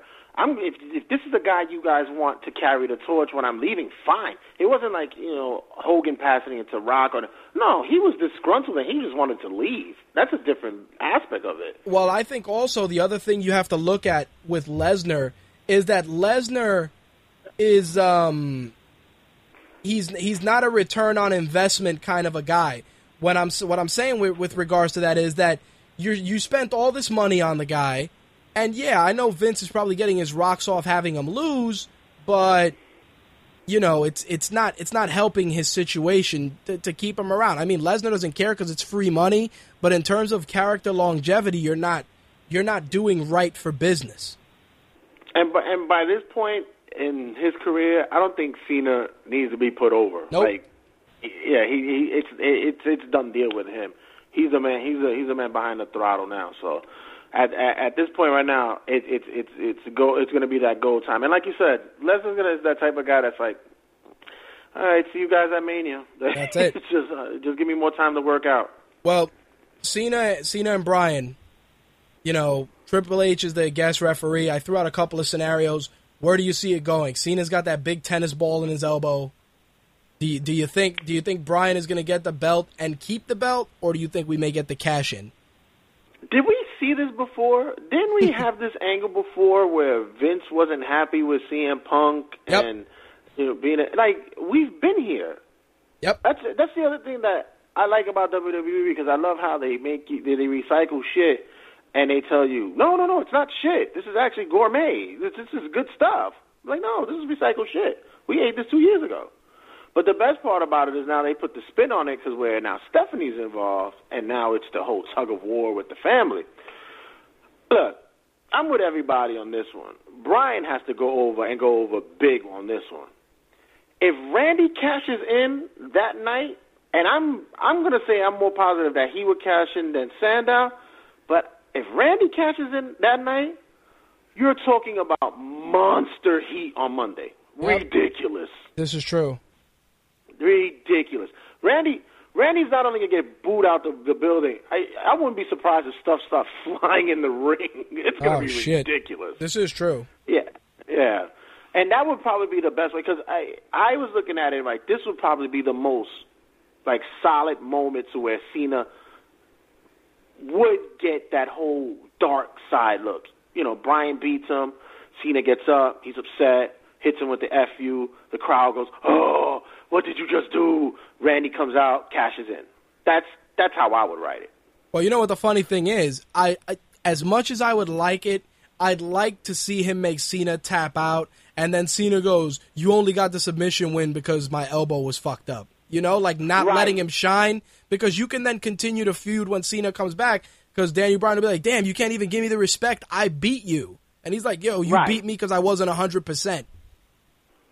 That that that works also, which also would lead to you know the whole, that whole piece, and then you know that's that, it, it starts the layer stuff because you can't with Cena you can't do like Hogan did. Nope. You know when he turned heel, you can't do it where it's just like that quick instant it's done. No, with Cena you have to do peel back the layers little by little. Let's draw him out. Let's see let's see the dark side come out, and that's the only way. Because other than that. If this doesn't happen anytime soon, I mean, you're, I know you're hoping maybe two, three years, whatever the case may be. If it don't happen, if it doesn't happen soon, it's not going to happen. This is true also. I mean, it's it's it's it's weird with him because like I said, he's already he's already so polarizing, but his charity work and all the stuff he does is so big and it's such a major marketing tool that unless you can create a super face, which I feel you could probably do with Daniel Bryan because like I said, people can connect with him more from a humble working class guy standpoint. It's going to be hard. Like the reason Hogan became a super face was because I mean a super heel was because you had guys that could fill it in. You know, they they put Goldberg in that role, they put Sting in that role. Yeah, and you're looking at it, and, and also with Bryan, know, like you say, he comes from these humble beginnings, and then also, you know, he's he's the he's small, he's not, you know, the big muscle bound champ. You know, it, the fans relate to him. And plus, and even when I said in the chat room earlier, we we haven't seen most of his repertoire. Yep. In the in the years that Bryan has been there, I've only seen probably like 20, his, his 20 moveset that he has there where, where I've seen him in Ring of Honor and I've seen him in, in, in other promotions where he's pulled out ridiculous amount of holds that guys are like, whoa, where the hell did that come from? And as champion, I'm hoping that we can see that grow more and more so that it gives everybody the reason to even more back him. Well, we'll see what happens, and I'm sure I'm sure you'll be sharing your thoughts on the fan page. I figured while you're here, I'll touch on some of the uh, the wrestling news stories for this week, of course, including the big one. Um, What First- happened? well, you know, um, he- check this out. Eva Marie gets shit on. Everybody hates her, but JoJo Offerman is singing the national anthem at SummerSlam. So it it goes Oh. to it goes to show you where they're going with that. uh, God, I hope she doesn't shoot the pooper on that one. Oh my god. Definitely not. The other the uh, but here's the thing um you know w- with with that I think that they that they're seeing if Offerman has more to offer. You know what I mean? No no pun intended.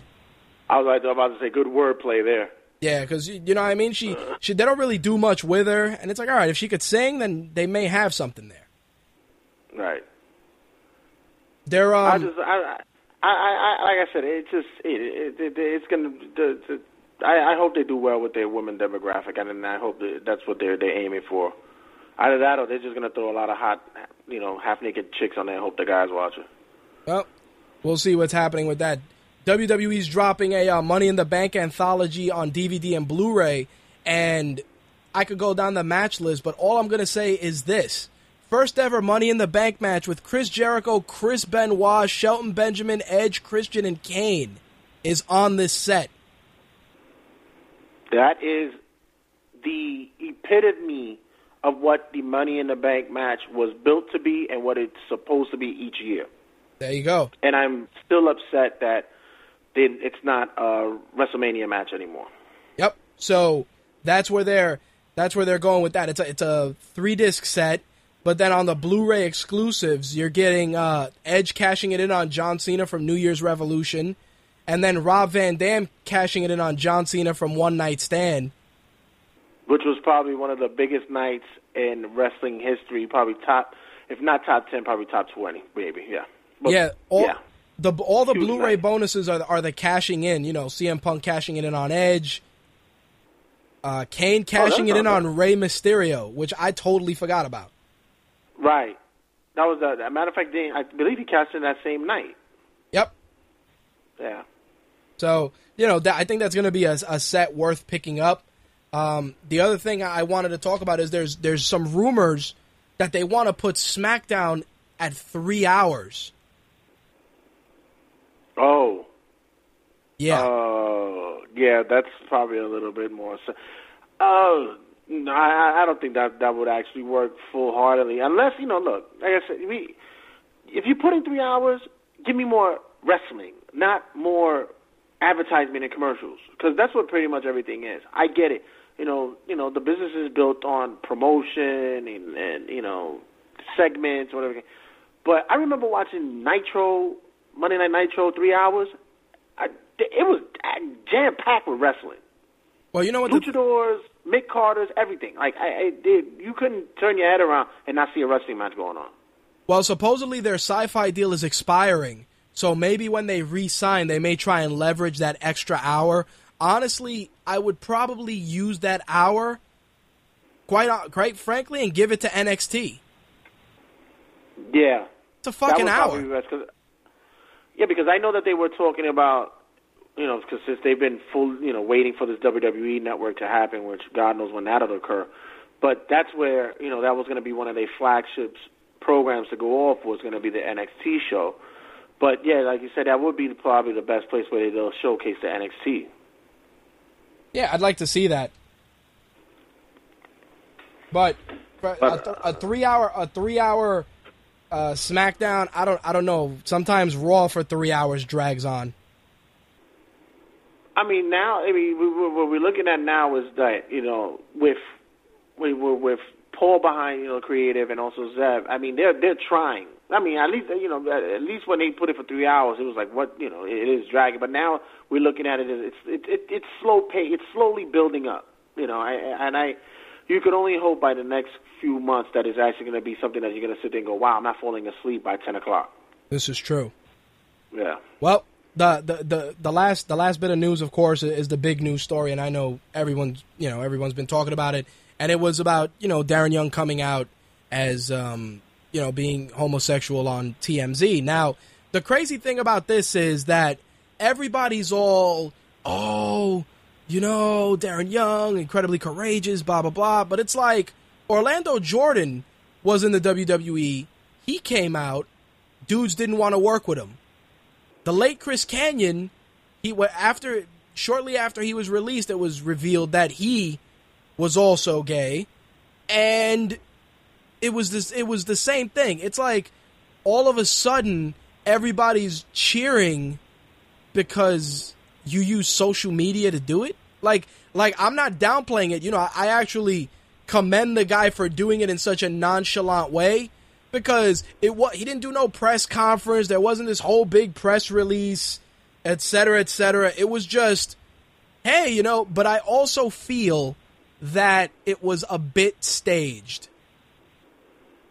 Because th- Bro, I'm look, look at the line of questioning in that video. Right, right, and which is which is that which led me to you know I was thinking the same thing also because even even his his response came off like I'm gay and that that means I'm happy and I'm a happy person. And I'm sitting going well are you saying that you're you're you're gay as in the definition of gay being happy? Or are you saying gay because you're homosexual? Like it was still like that thin line like probably tomorrow it was like hey it was only a gag everybody like you're not quite sure but with the whole press release from WWE and such, I, you know, that's that's a full hard commitment. So you just have to go all out. I guess. I, I you know, I, I the way I'm looking at it is like like you said, you know, Orlando Jordan did it. He went to TNA and even made made his lifestyle A gimmick. the gimmick of himself, and he couldn't get it over for nothing. No, I mean, he had that that one angle with Rob Terry, and then after that, poof, he faded away.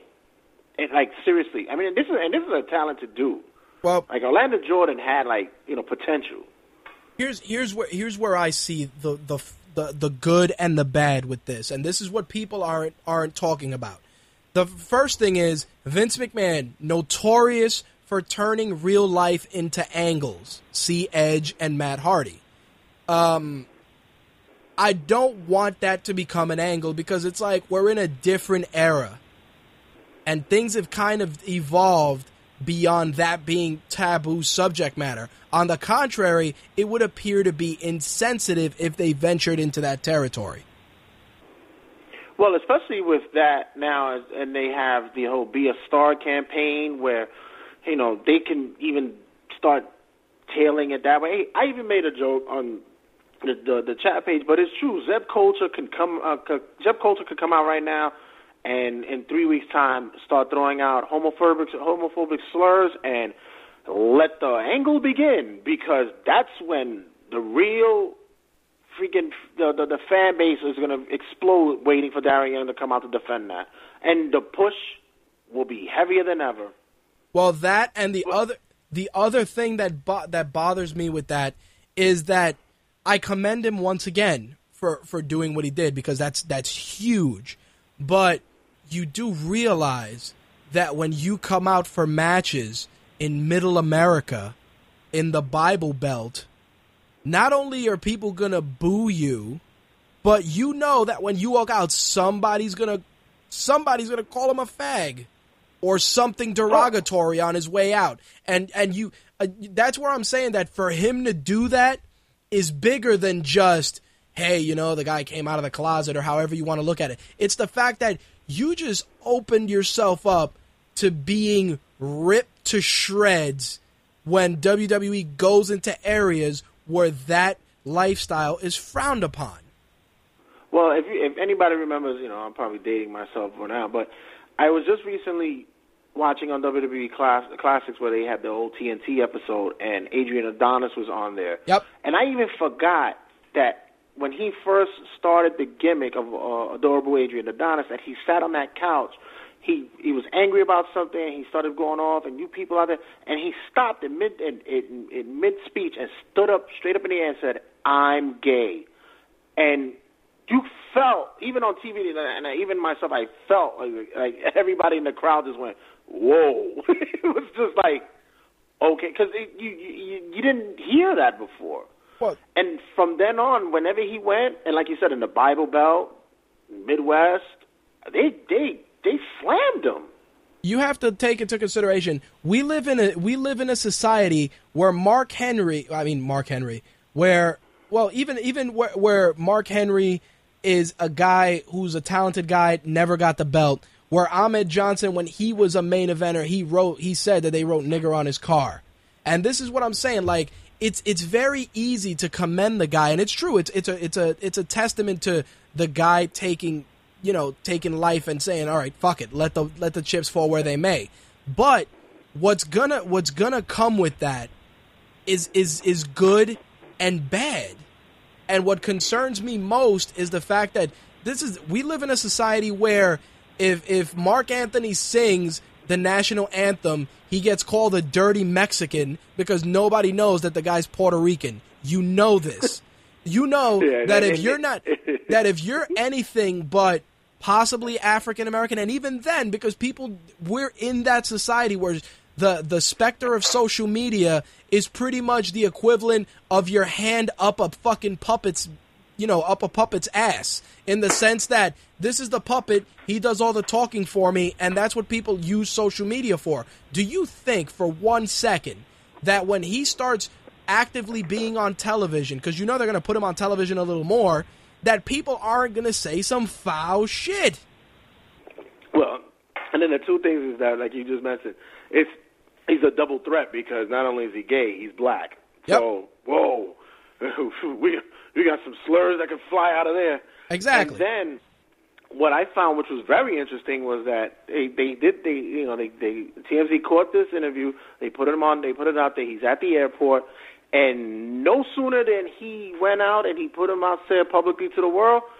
WWE was already right on that bandwagon, going, "Hey, guess where he's going to be at? He's going to be at the uh, Be a Star, the next the, the next uh, meeting Yep. with the kids to talk about what he's going to be going through and what he faced when he was growing up." They they they found a way to throw him into something. yep and that's and that's what i'm that saying Wave. And that's what I'm saying. And, and my concern is that if you're gonna it, listen, if if you're gonna use it in a positive light and let him speak at Be a Star events, sure, it'll be very motivational. It'll be the right thing to do. Please don't make an angle out of it. Please. Well, I'm just hoping that they don't. Yeah, like you said, they make it um, and they don't really make the gimmick out like they just they'll just make him like ridiculously flamboyant now because you know they'll they'll they'll make him like Rico or something in that magnitude, like a Chuck and Billy type thing. Like, although like let's just keep it as what it is. Look, he's a wrestler, you know, and then you know if it comes up that somebody says something, you know, that's remotely homophobic or you know saying something, oh you, you fight like a sissy or something like that, then you know take him out there, let him whip somebody's ass for a little while. You know that, that's cool. Don't just make him the symbol of the Right. gay community. right. Like don't you know, I don't don't I- martyr the yeah, guy. I don't think they want that. Nope, don't martyr the guy. Let the guy get over based on ability and talent. And then of course, you know, you all the wrestlers congratulating him and all that stuff, and that's great. And you know, it's great that he has the the support of all his peers. That doesn't bother me, but you also got to remember this is like do you honestly think and let's not kid ourselves here, folks. Do you think Vince McMahon was applauding what he did? No, the fuck he wasn't. No, he- oh please! In the, in the in the back of his mind, he's like, I didn't know I hired this guy. Like it, it it's not it's not in his nature. The only way that he was looking at is like, okay, how can we make money off of this? That's what he was looking at. That's what he was actually applauding. Yep. He's he's applauding money, and again, get, absorbing a new demographic. Right, and you know, like we said before, the reason why you know the Orlando Jordans and unfortunately with the the Chris Kanyon situation, it's like it wasn't the right time. You know, now is that time with you know the way that you know how the gay rights movement is going on, the advocacy, you know, that had there's such a big push for it. This is the time where everybody could be, you know, comfortable somewhat to say.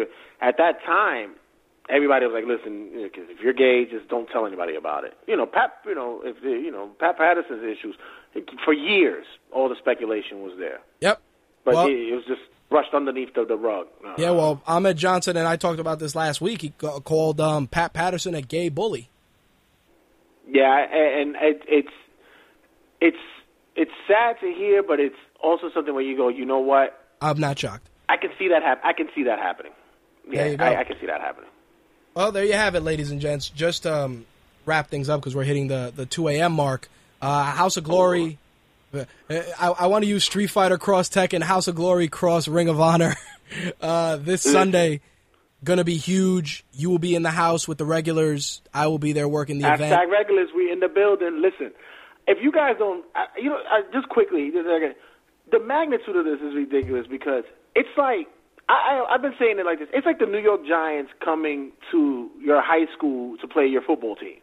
Right. You know, in that magnitude because it's a big Ring of Honor is a big promotion that's coming to an indie, and and you know, indie in Ridgewood, and and it's not like you know you're getting you know cast offs, big names, Michael Elgin in the building, Adam Cole, you know, facing the the House of Glory students and you know the trainers, Amazing Red, Brian Excel. It, it, that Sunday is going to be huge. Dude, all I gotta say, Kevin fucking Steen. I'm I'm I- I'm already at a loss of words. I wouldn't even. I'm not even know how I'm going to act that day. To see Steen at work, when I the last Ring of Honor event I saw, and he was in there, I was so impressed on how a guy his size moves. You know, it, it's just it's just now to see it up close in person is going to be amazing for me. I'm just it, hashtag regular is going to be ridiculous in there. There you go. All right, so we will be there Sunday. Um, of course, follow Jay on Twitter at jsantipsw. Anything else you want to put out there? There's a four o'clock door time uh, for the Ring of Honor House of Glory show on Sunday. That's four o'clock doors open, and uh, they just you know follow me on Twitter and uh, and on Facebook, and you know me at My Take. My Take, I, I take over Impact Thursdays and uh, SmackDown Fridays. There you go. You, I'm sure. I'm sure you'll probably do SummerSlam Sunday, knowing you. Oh, oh, you know I'll find a way to get there. There you go. All right, homie. All Thank right, you boss. for calling. Thanks in. for your time. All right, brother. Peace. Later.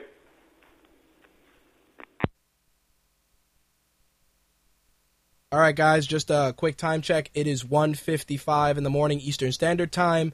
Uh, the Blog Talk Radio feed will go off air at 2 a.m. Eastern Standard Time, but you can continue listening to the show via Mixlr, or you can go to mtrlive.com and you can listen to the show there. Just make sure to mute the GFQ player, and that way you'll be able to listen to the show and not have to deal with any echoes.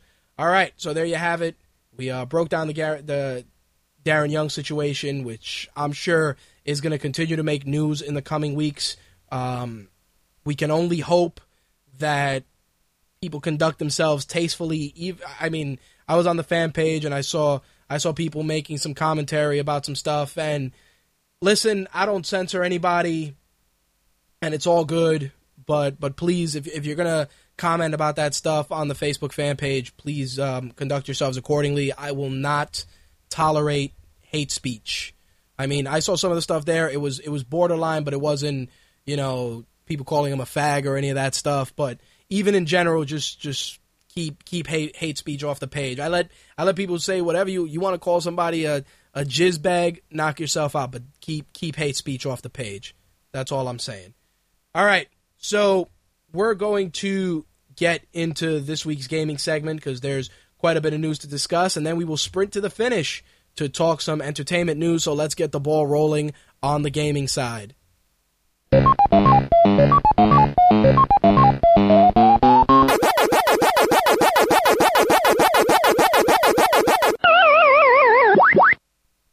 So, of course, Xbox is in the news this week for a couple of reasons. First up, uh, Phil Spencer told official Xbox Magazine that Xbox will be supporting the 360 for a long time.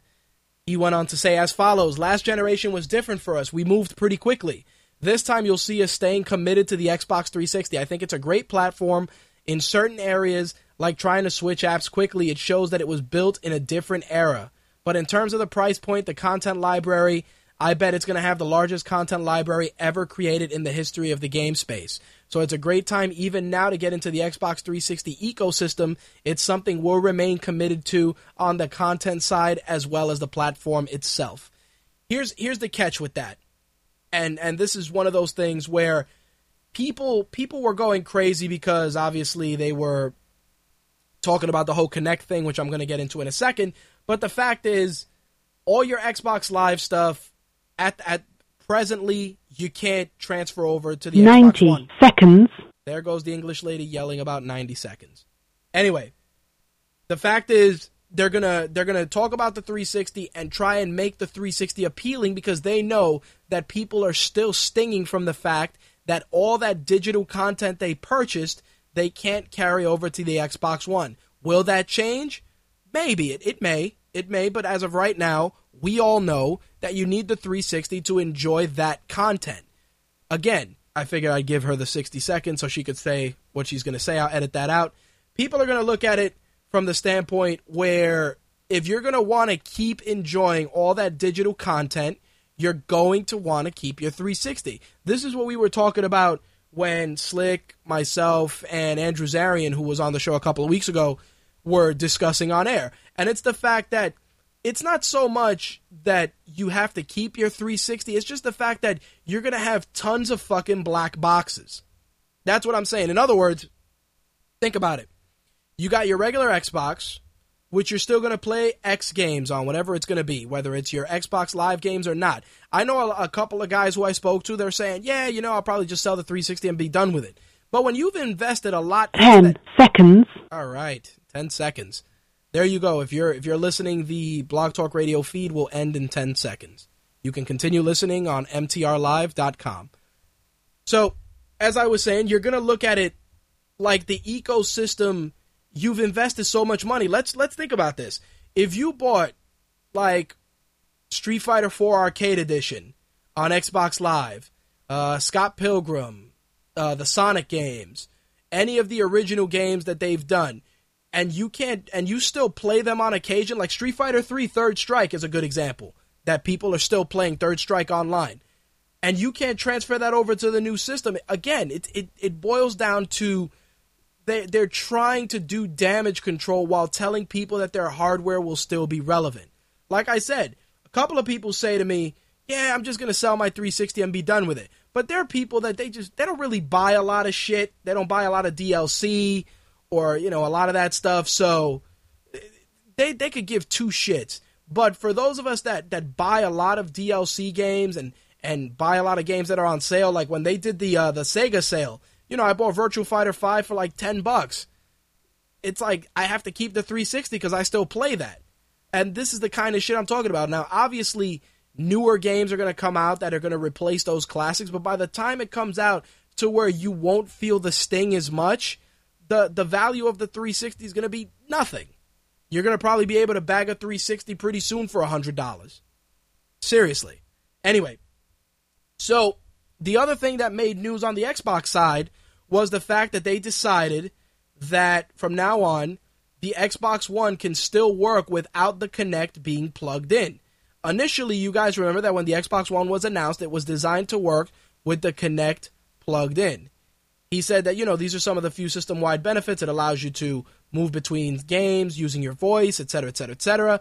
But it seems that you won't need the Kinect if you don't care about those features.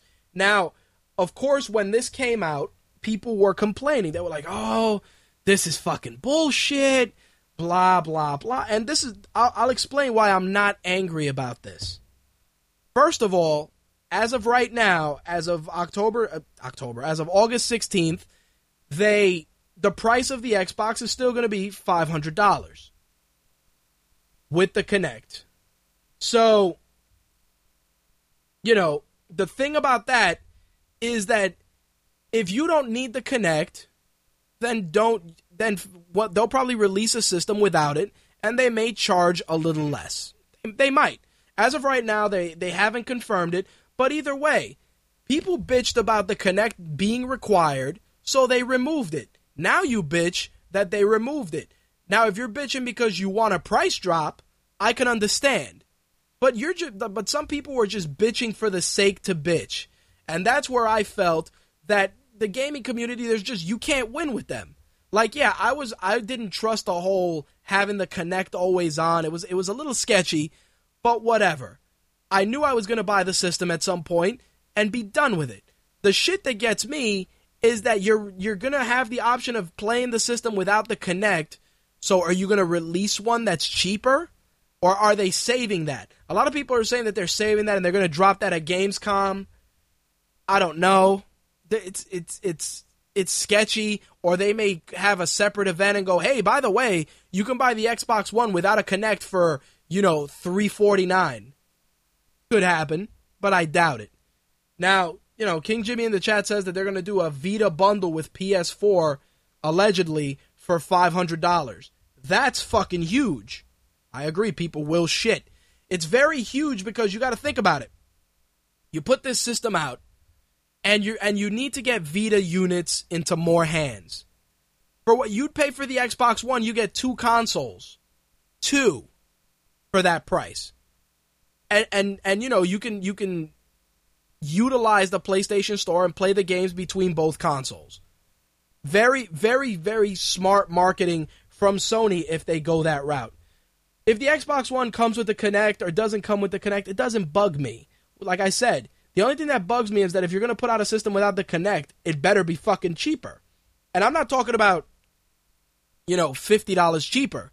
Because I'm sure that the Kinect by itself is going to retail for a hundred bucks. So you got you got to do either 350, kind of keeping it in the mid ground, or 300. But you can't you can't have that. Even even going down to 400 is is kind eh, you know it's it's a little it's iffy. The, I remember a couple of years back they were talking about console sweet spots and they were saying that the that the the, the price point to move consoles has always been 249 and lower.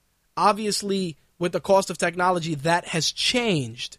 But what I'm seeing is that the 360 is probably going to drop to 149 at some point, you know, with some with some mediocre hard drive size.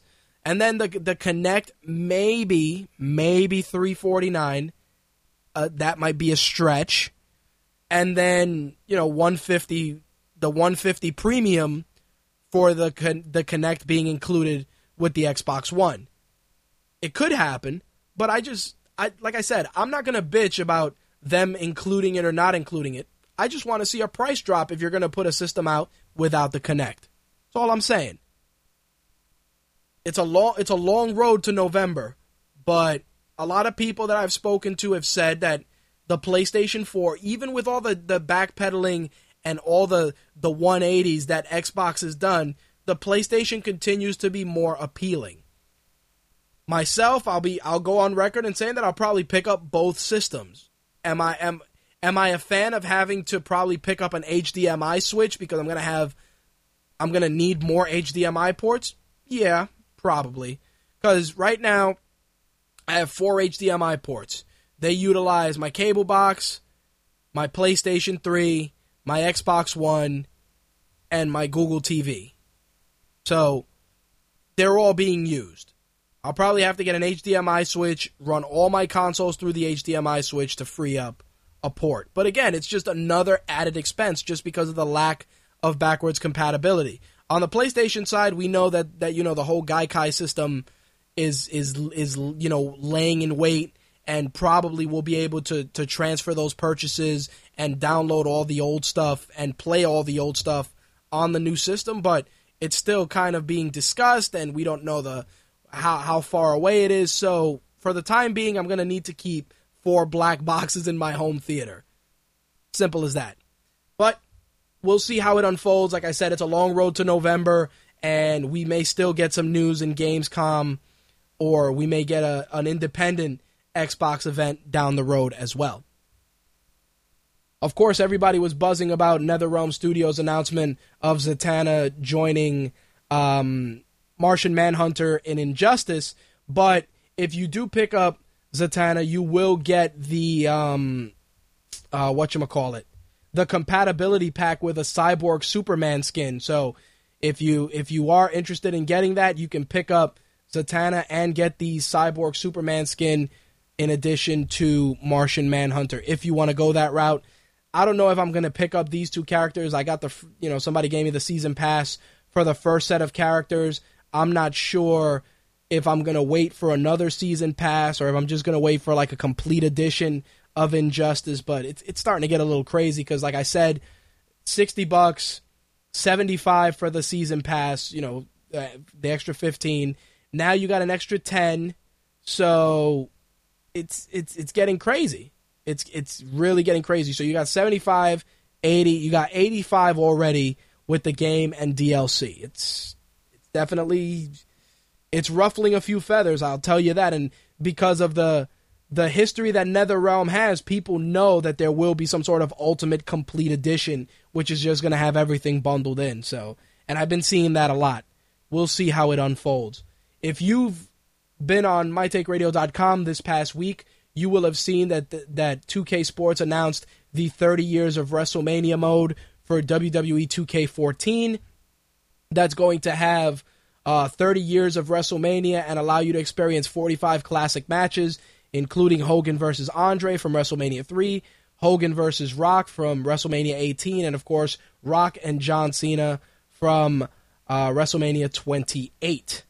And the thing about that is that people are they're pretty pumped, but like anything else, and, and, this is something I've talked about. They're like, oh yeah, you know, you get to play as Hollywood Hogan and you get to play as Hulk Hogan. It's like, look, those better not be two roster slots. All I'm saying is, read the one. You know, in other words, if Hogan's in the game, just have Hollywood Hogan be the alternate. Do not have waste character slots for some of these other guys. Like if if anything, and and you're recreating WrestleMania matches, it really leads me to believe that the whole Goldberg rumor is is gonna happen because Brock Lesnar is probably gonna be in the game, and we're probably gonna get uh, Lesnar and Goldberg, which we all know. And the fact is that once that's done, you're you know it's a no brainer. But again, make them skins and don't make them roster you know roster slots. That's all I'm saying.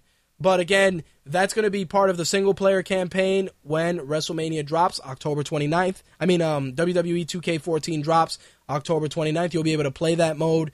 Um, you can pick up the, you can pre order the Phenom Edition, which will give you American Badass Undertaker, the Coffin Box, Ultimate Warrior, or if you pre order just the game by itself, you can get the Ultimate Warrior DLC. Speaking of premium editions, um, Superhero Hype actually got information regarding the Batman Arkham Origins Collector's Edition. And this edition is going to have a, um, a, a, premium statue with LED effects made by Triforce, who we've interviewed. You're also getting an 80 page full hardcover book. You're going to get two key pieces of evidence. You're going to get a Batman wanted poster. You're going to get a Batwing prototype schematic, an Anarchy logo stencil, a glow in the dark map of Gotham City, a Wayne family photo. Why? I don't know. Assassin's Intel dossier, including files on all eight assassins, as well as Black Mass contract. Plus, you're going to get the first appearance Batman skin from Detective Comics number 27 that came out in 1939, and the Deathstroke challenge pack. So there you have it. You're going to get all that. There's also going to be a uh, documentary called Necessary Evil about the supervillains of DC Comics, narrated by Christopher Lee. And if you pick up the PS3 edition, you'll be getting the Nightfall pack as an exclusive. So there you have it. The collector's edition, of course, is going to be limited for PlayStation 3 and Xbox 360, and it's going to run you $120. So there you go. If you're a, a Wii U owner, you are fucked. PS3 and Xbox 360 owners can get the Arkham Origins Special Edition or Collector's Edition. The game is dropping on Wii U, PlayStation 3, Xbox 360, and PC on October 25th. So there you have it, guys. That is going to wrap up this week's gaming news. We are going to run right into the entertainment side of things. Let's get that ball rolling.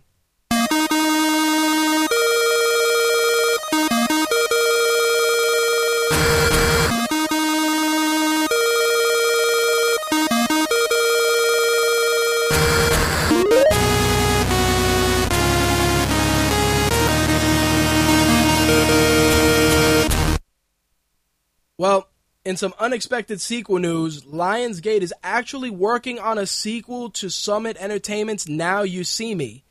If you guys remember, Now You See Me was the uh, heist movie with magicians. It did very, very well at the box office, and um, it stars uh, Jesse Eisenberg, Isla Fisher, Dave Franco, Woody Harrelson, and um, right now the international gross is expected to go over 150 million. The original film costs 75 million to make. It's doing extremely well with a full total of 275 million dollars worldwide.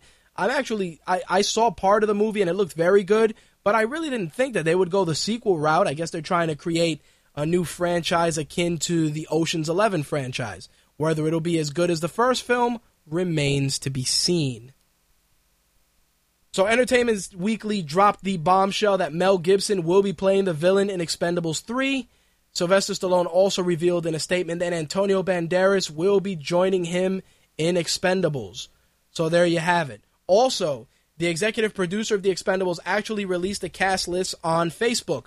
The cast list reads as follows Sylvester Stallone, Jason Statham, Harrison Ford, Mel, Mel Gibson, Dolph Lundgren, Wesley Snipes, Jet Li, Randy Couture, Antonio Banderas, Ronda Rousey, Terry Crews, Arnold Schwarzenegger, Victor Ortiz, and Kellen Lutz. There's still rumors of Nicolas Cage, Jackie Chan, and Milla Jovovich showing up, but they did not appear on the list. Expendables 3 is scheduled to hit theaters August 15th, 2014. So there you have it, ladies and gents. Let's get into some box office totals. Elysium ran away with the box office this past weekend, making $30 million, where the Millers took in 26 and $26.5 million, bringing its total to $38 million. Planes was in the number three slot, making $22.5 million. Percy Jackson, Sea of Monsters was number four. Two Guns was number five. The Smurfs 2 was number six. The Wolverine was number seven, bringing its total to $112 million. The Conjuring was number eight. Despicable Me 2 was number 9, bringing its total up to $338 million. Grown Ups 2 was number 10. Now, you guys remember a couple of weeks back we were talking about uh, From Dusk Till Dawn getting a TV series. Well, it seems that it's finally been greenlit for Robert Rodriguez cable network, El Rey. Um, El Rey is going to be an English language cable network in partnership with Univision. And of course, it's going to follow uh, loosely the theatrical Dusk Till Dawn series. So there you have it. Dusk Till Dawn heads to the small screen courtesy of Robert Rodriguez on the El Rey cable network. So here's here's some crazy shit, and this boggled my mind. World War Z is Brad Pitt's most successful film, making five hundred million dollars worldwide. 197.4 domestically and 305.2 overseas. It is Brad Pitt's highest grossing film to date. There are several records that this film has established highest domestic opening weekend, highest domestic total, highest international total. It shattered the records originally set by Mr. and Mrs. Smith and Troy. Troy's original worldwide box office totals were $497 million. Clearly, World War Z is over that by a, a substantial margin, but I gotta say, $500 million you have to take into consideration. Tickets are more expensive now. The other thing you have to take into consideration is if people watch any special editions of this film, they also have a premium just just just a nugget of information I wanted to throw out there, which is worth noting. Last but not least, I do have to say that for as much money as that film made, I gotta I honestly felt that it wasn't it wasn't that good. Ah, correction. Thank you, Slick. Slick did correct me and let me know that World War Z was not in 3D or IMAX. I, but I think it was in IMAX, dude. I think they gave it an IMAX. If anything, check um, IMDb and let me know. But the the biggest argument is tickets were more money. Think about the opening of Troy. How how old is fucking Troy? That you're comparing box office totals. But the thing that gets me is World War Z was loosely based on the book. The book was the book is fantastic. I love that book. I've read it from cover to cover on more than one occasion. The fact is that a book, you know, a movie based so loosely on the book could have been called something else Brad Pitt versus zombies, whatever. Like the World War Z name, I'm sure definitely got a lot of people in there, especially if they've read the book. But they, they did they had a great marketing campaign for it. They, they I, I'm not gonna lie, they did a good job using press, advertising, print, the works. It was a it was a full court press to get the movie made. The 500 million dollars is it's it's well earned only because there was so much work that went into getting that movie out there, plus all the rewrites and all the shit. But the marketing campaign alone got that movie the money. Because if that movie would have just relied on word of mouth, it would have. It, I honestly feel that it would not have made that sort of money. Who knows? I think I'm sure people can debate me on it, but I personally feel that it, it wasn't as good as people thought. It was okay, but it just wasn't the World War Z that I expected. Simple as that. All right, guys, I'm honestly saying that this is going to bring this week's show to a close. quite honestly, it was uh, I, exp- I I thought I had more notes, but shockingly enough, I didn't. Anyway, time to wrap things up. It is uh, 2:20 Eastern Standard Time here in New York City, so uh, we got a lot of work to do post to edit a couple of things. So let's get the hell out of here. You've just heard My Take Radio, episode 195, five episodes away from the big MTR 200, and um, for October 15th, 2013. If you have any questions, concerns, or would like to be a guest on a future episode of My Take Radio, you can email me at mtrhost at mytakeradio.com. You can also hit up our feedback line, 347-815-0687. That's 347-815-0MTR. We're always looking for great writing talent to showcase on mytakeradio.com. If you're interested in writing for us, feel free to drop me a line or fill out the application on the site. We'd love to check out your work. If you're interested in writing in a guest capacity and have something that's new and noteworthy and worth sharing with our audience, we do accept guest posts, so definitely drop us a line if you're interested in doing that. You want to keep up with us on social media? You can find us on Twitter at MyTakeRadio. Become a fan on Facebook, facebook.com forward slash MyTakeRadio. Add us to your circle on Google Plus. Look for MTR Extras on Tumblr if you want to read our Tumblr blogs. And last but not least, you can always follow me on Instagram, rich underscore MTR. If you want the full and complete MTR experience, make sure to pick up our app available for Android and iOS devices. And I am pleased to announce that we are also Windows compatible. You can pick up the official My Take Radio app for Windows 8 or for your Windows mobile device for $1.99, cheaper than a cup of coffee. You get 96K stereo episodes of My Take Radio. You will also get original content, including our My Take Radio Beyond the Mic series and My Take Radio Behind the Mic. You will get access to that content first before the general public. You'll get mobile wallpapers and a ton of other cool shit as well. Again, for Android devices, you can pick that up in the Amazon Android Marketplace.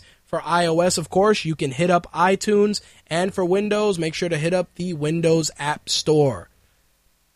And if you want to pick up archive episodes, you can always find those on iTunes, Zune Marketplace, TuneIn Radio, Stitcher, and of course via Blog Talk Radio. We ask that if you're getting the shows from iTunes, please take a moment and rate the show. We'd really appreciate it. Helps us move up the rankings and allows us to reach brand new audiences. On behalf of myself, Slick, Jay Santy, Andrea, the Buried Boys, Ben, and of course Mortis and the rest of the MTR family, I bid you guys good evening. Peace. That's all, folks.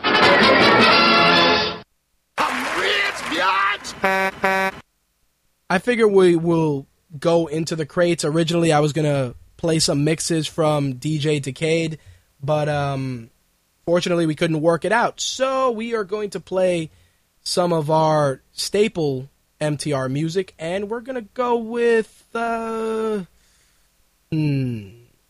You know what? I think we're gonna go with uh, Super Street Fighter 4's "Time to Oil Up" from OCRemix.org. The artist is Pixie Tricks and Zircon. Catch you guys next week.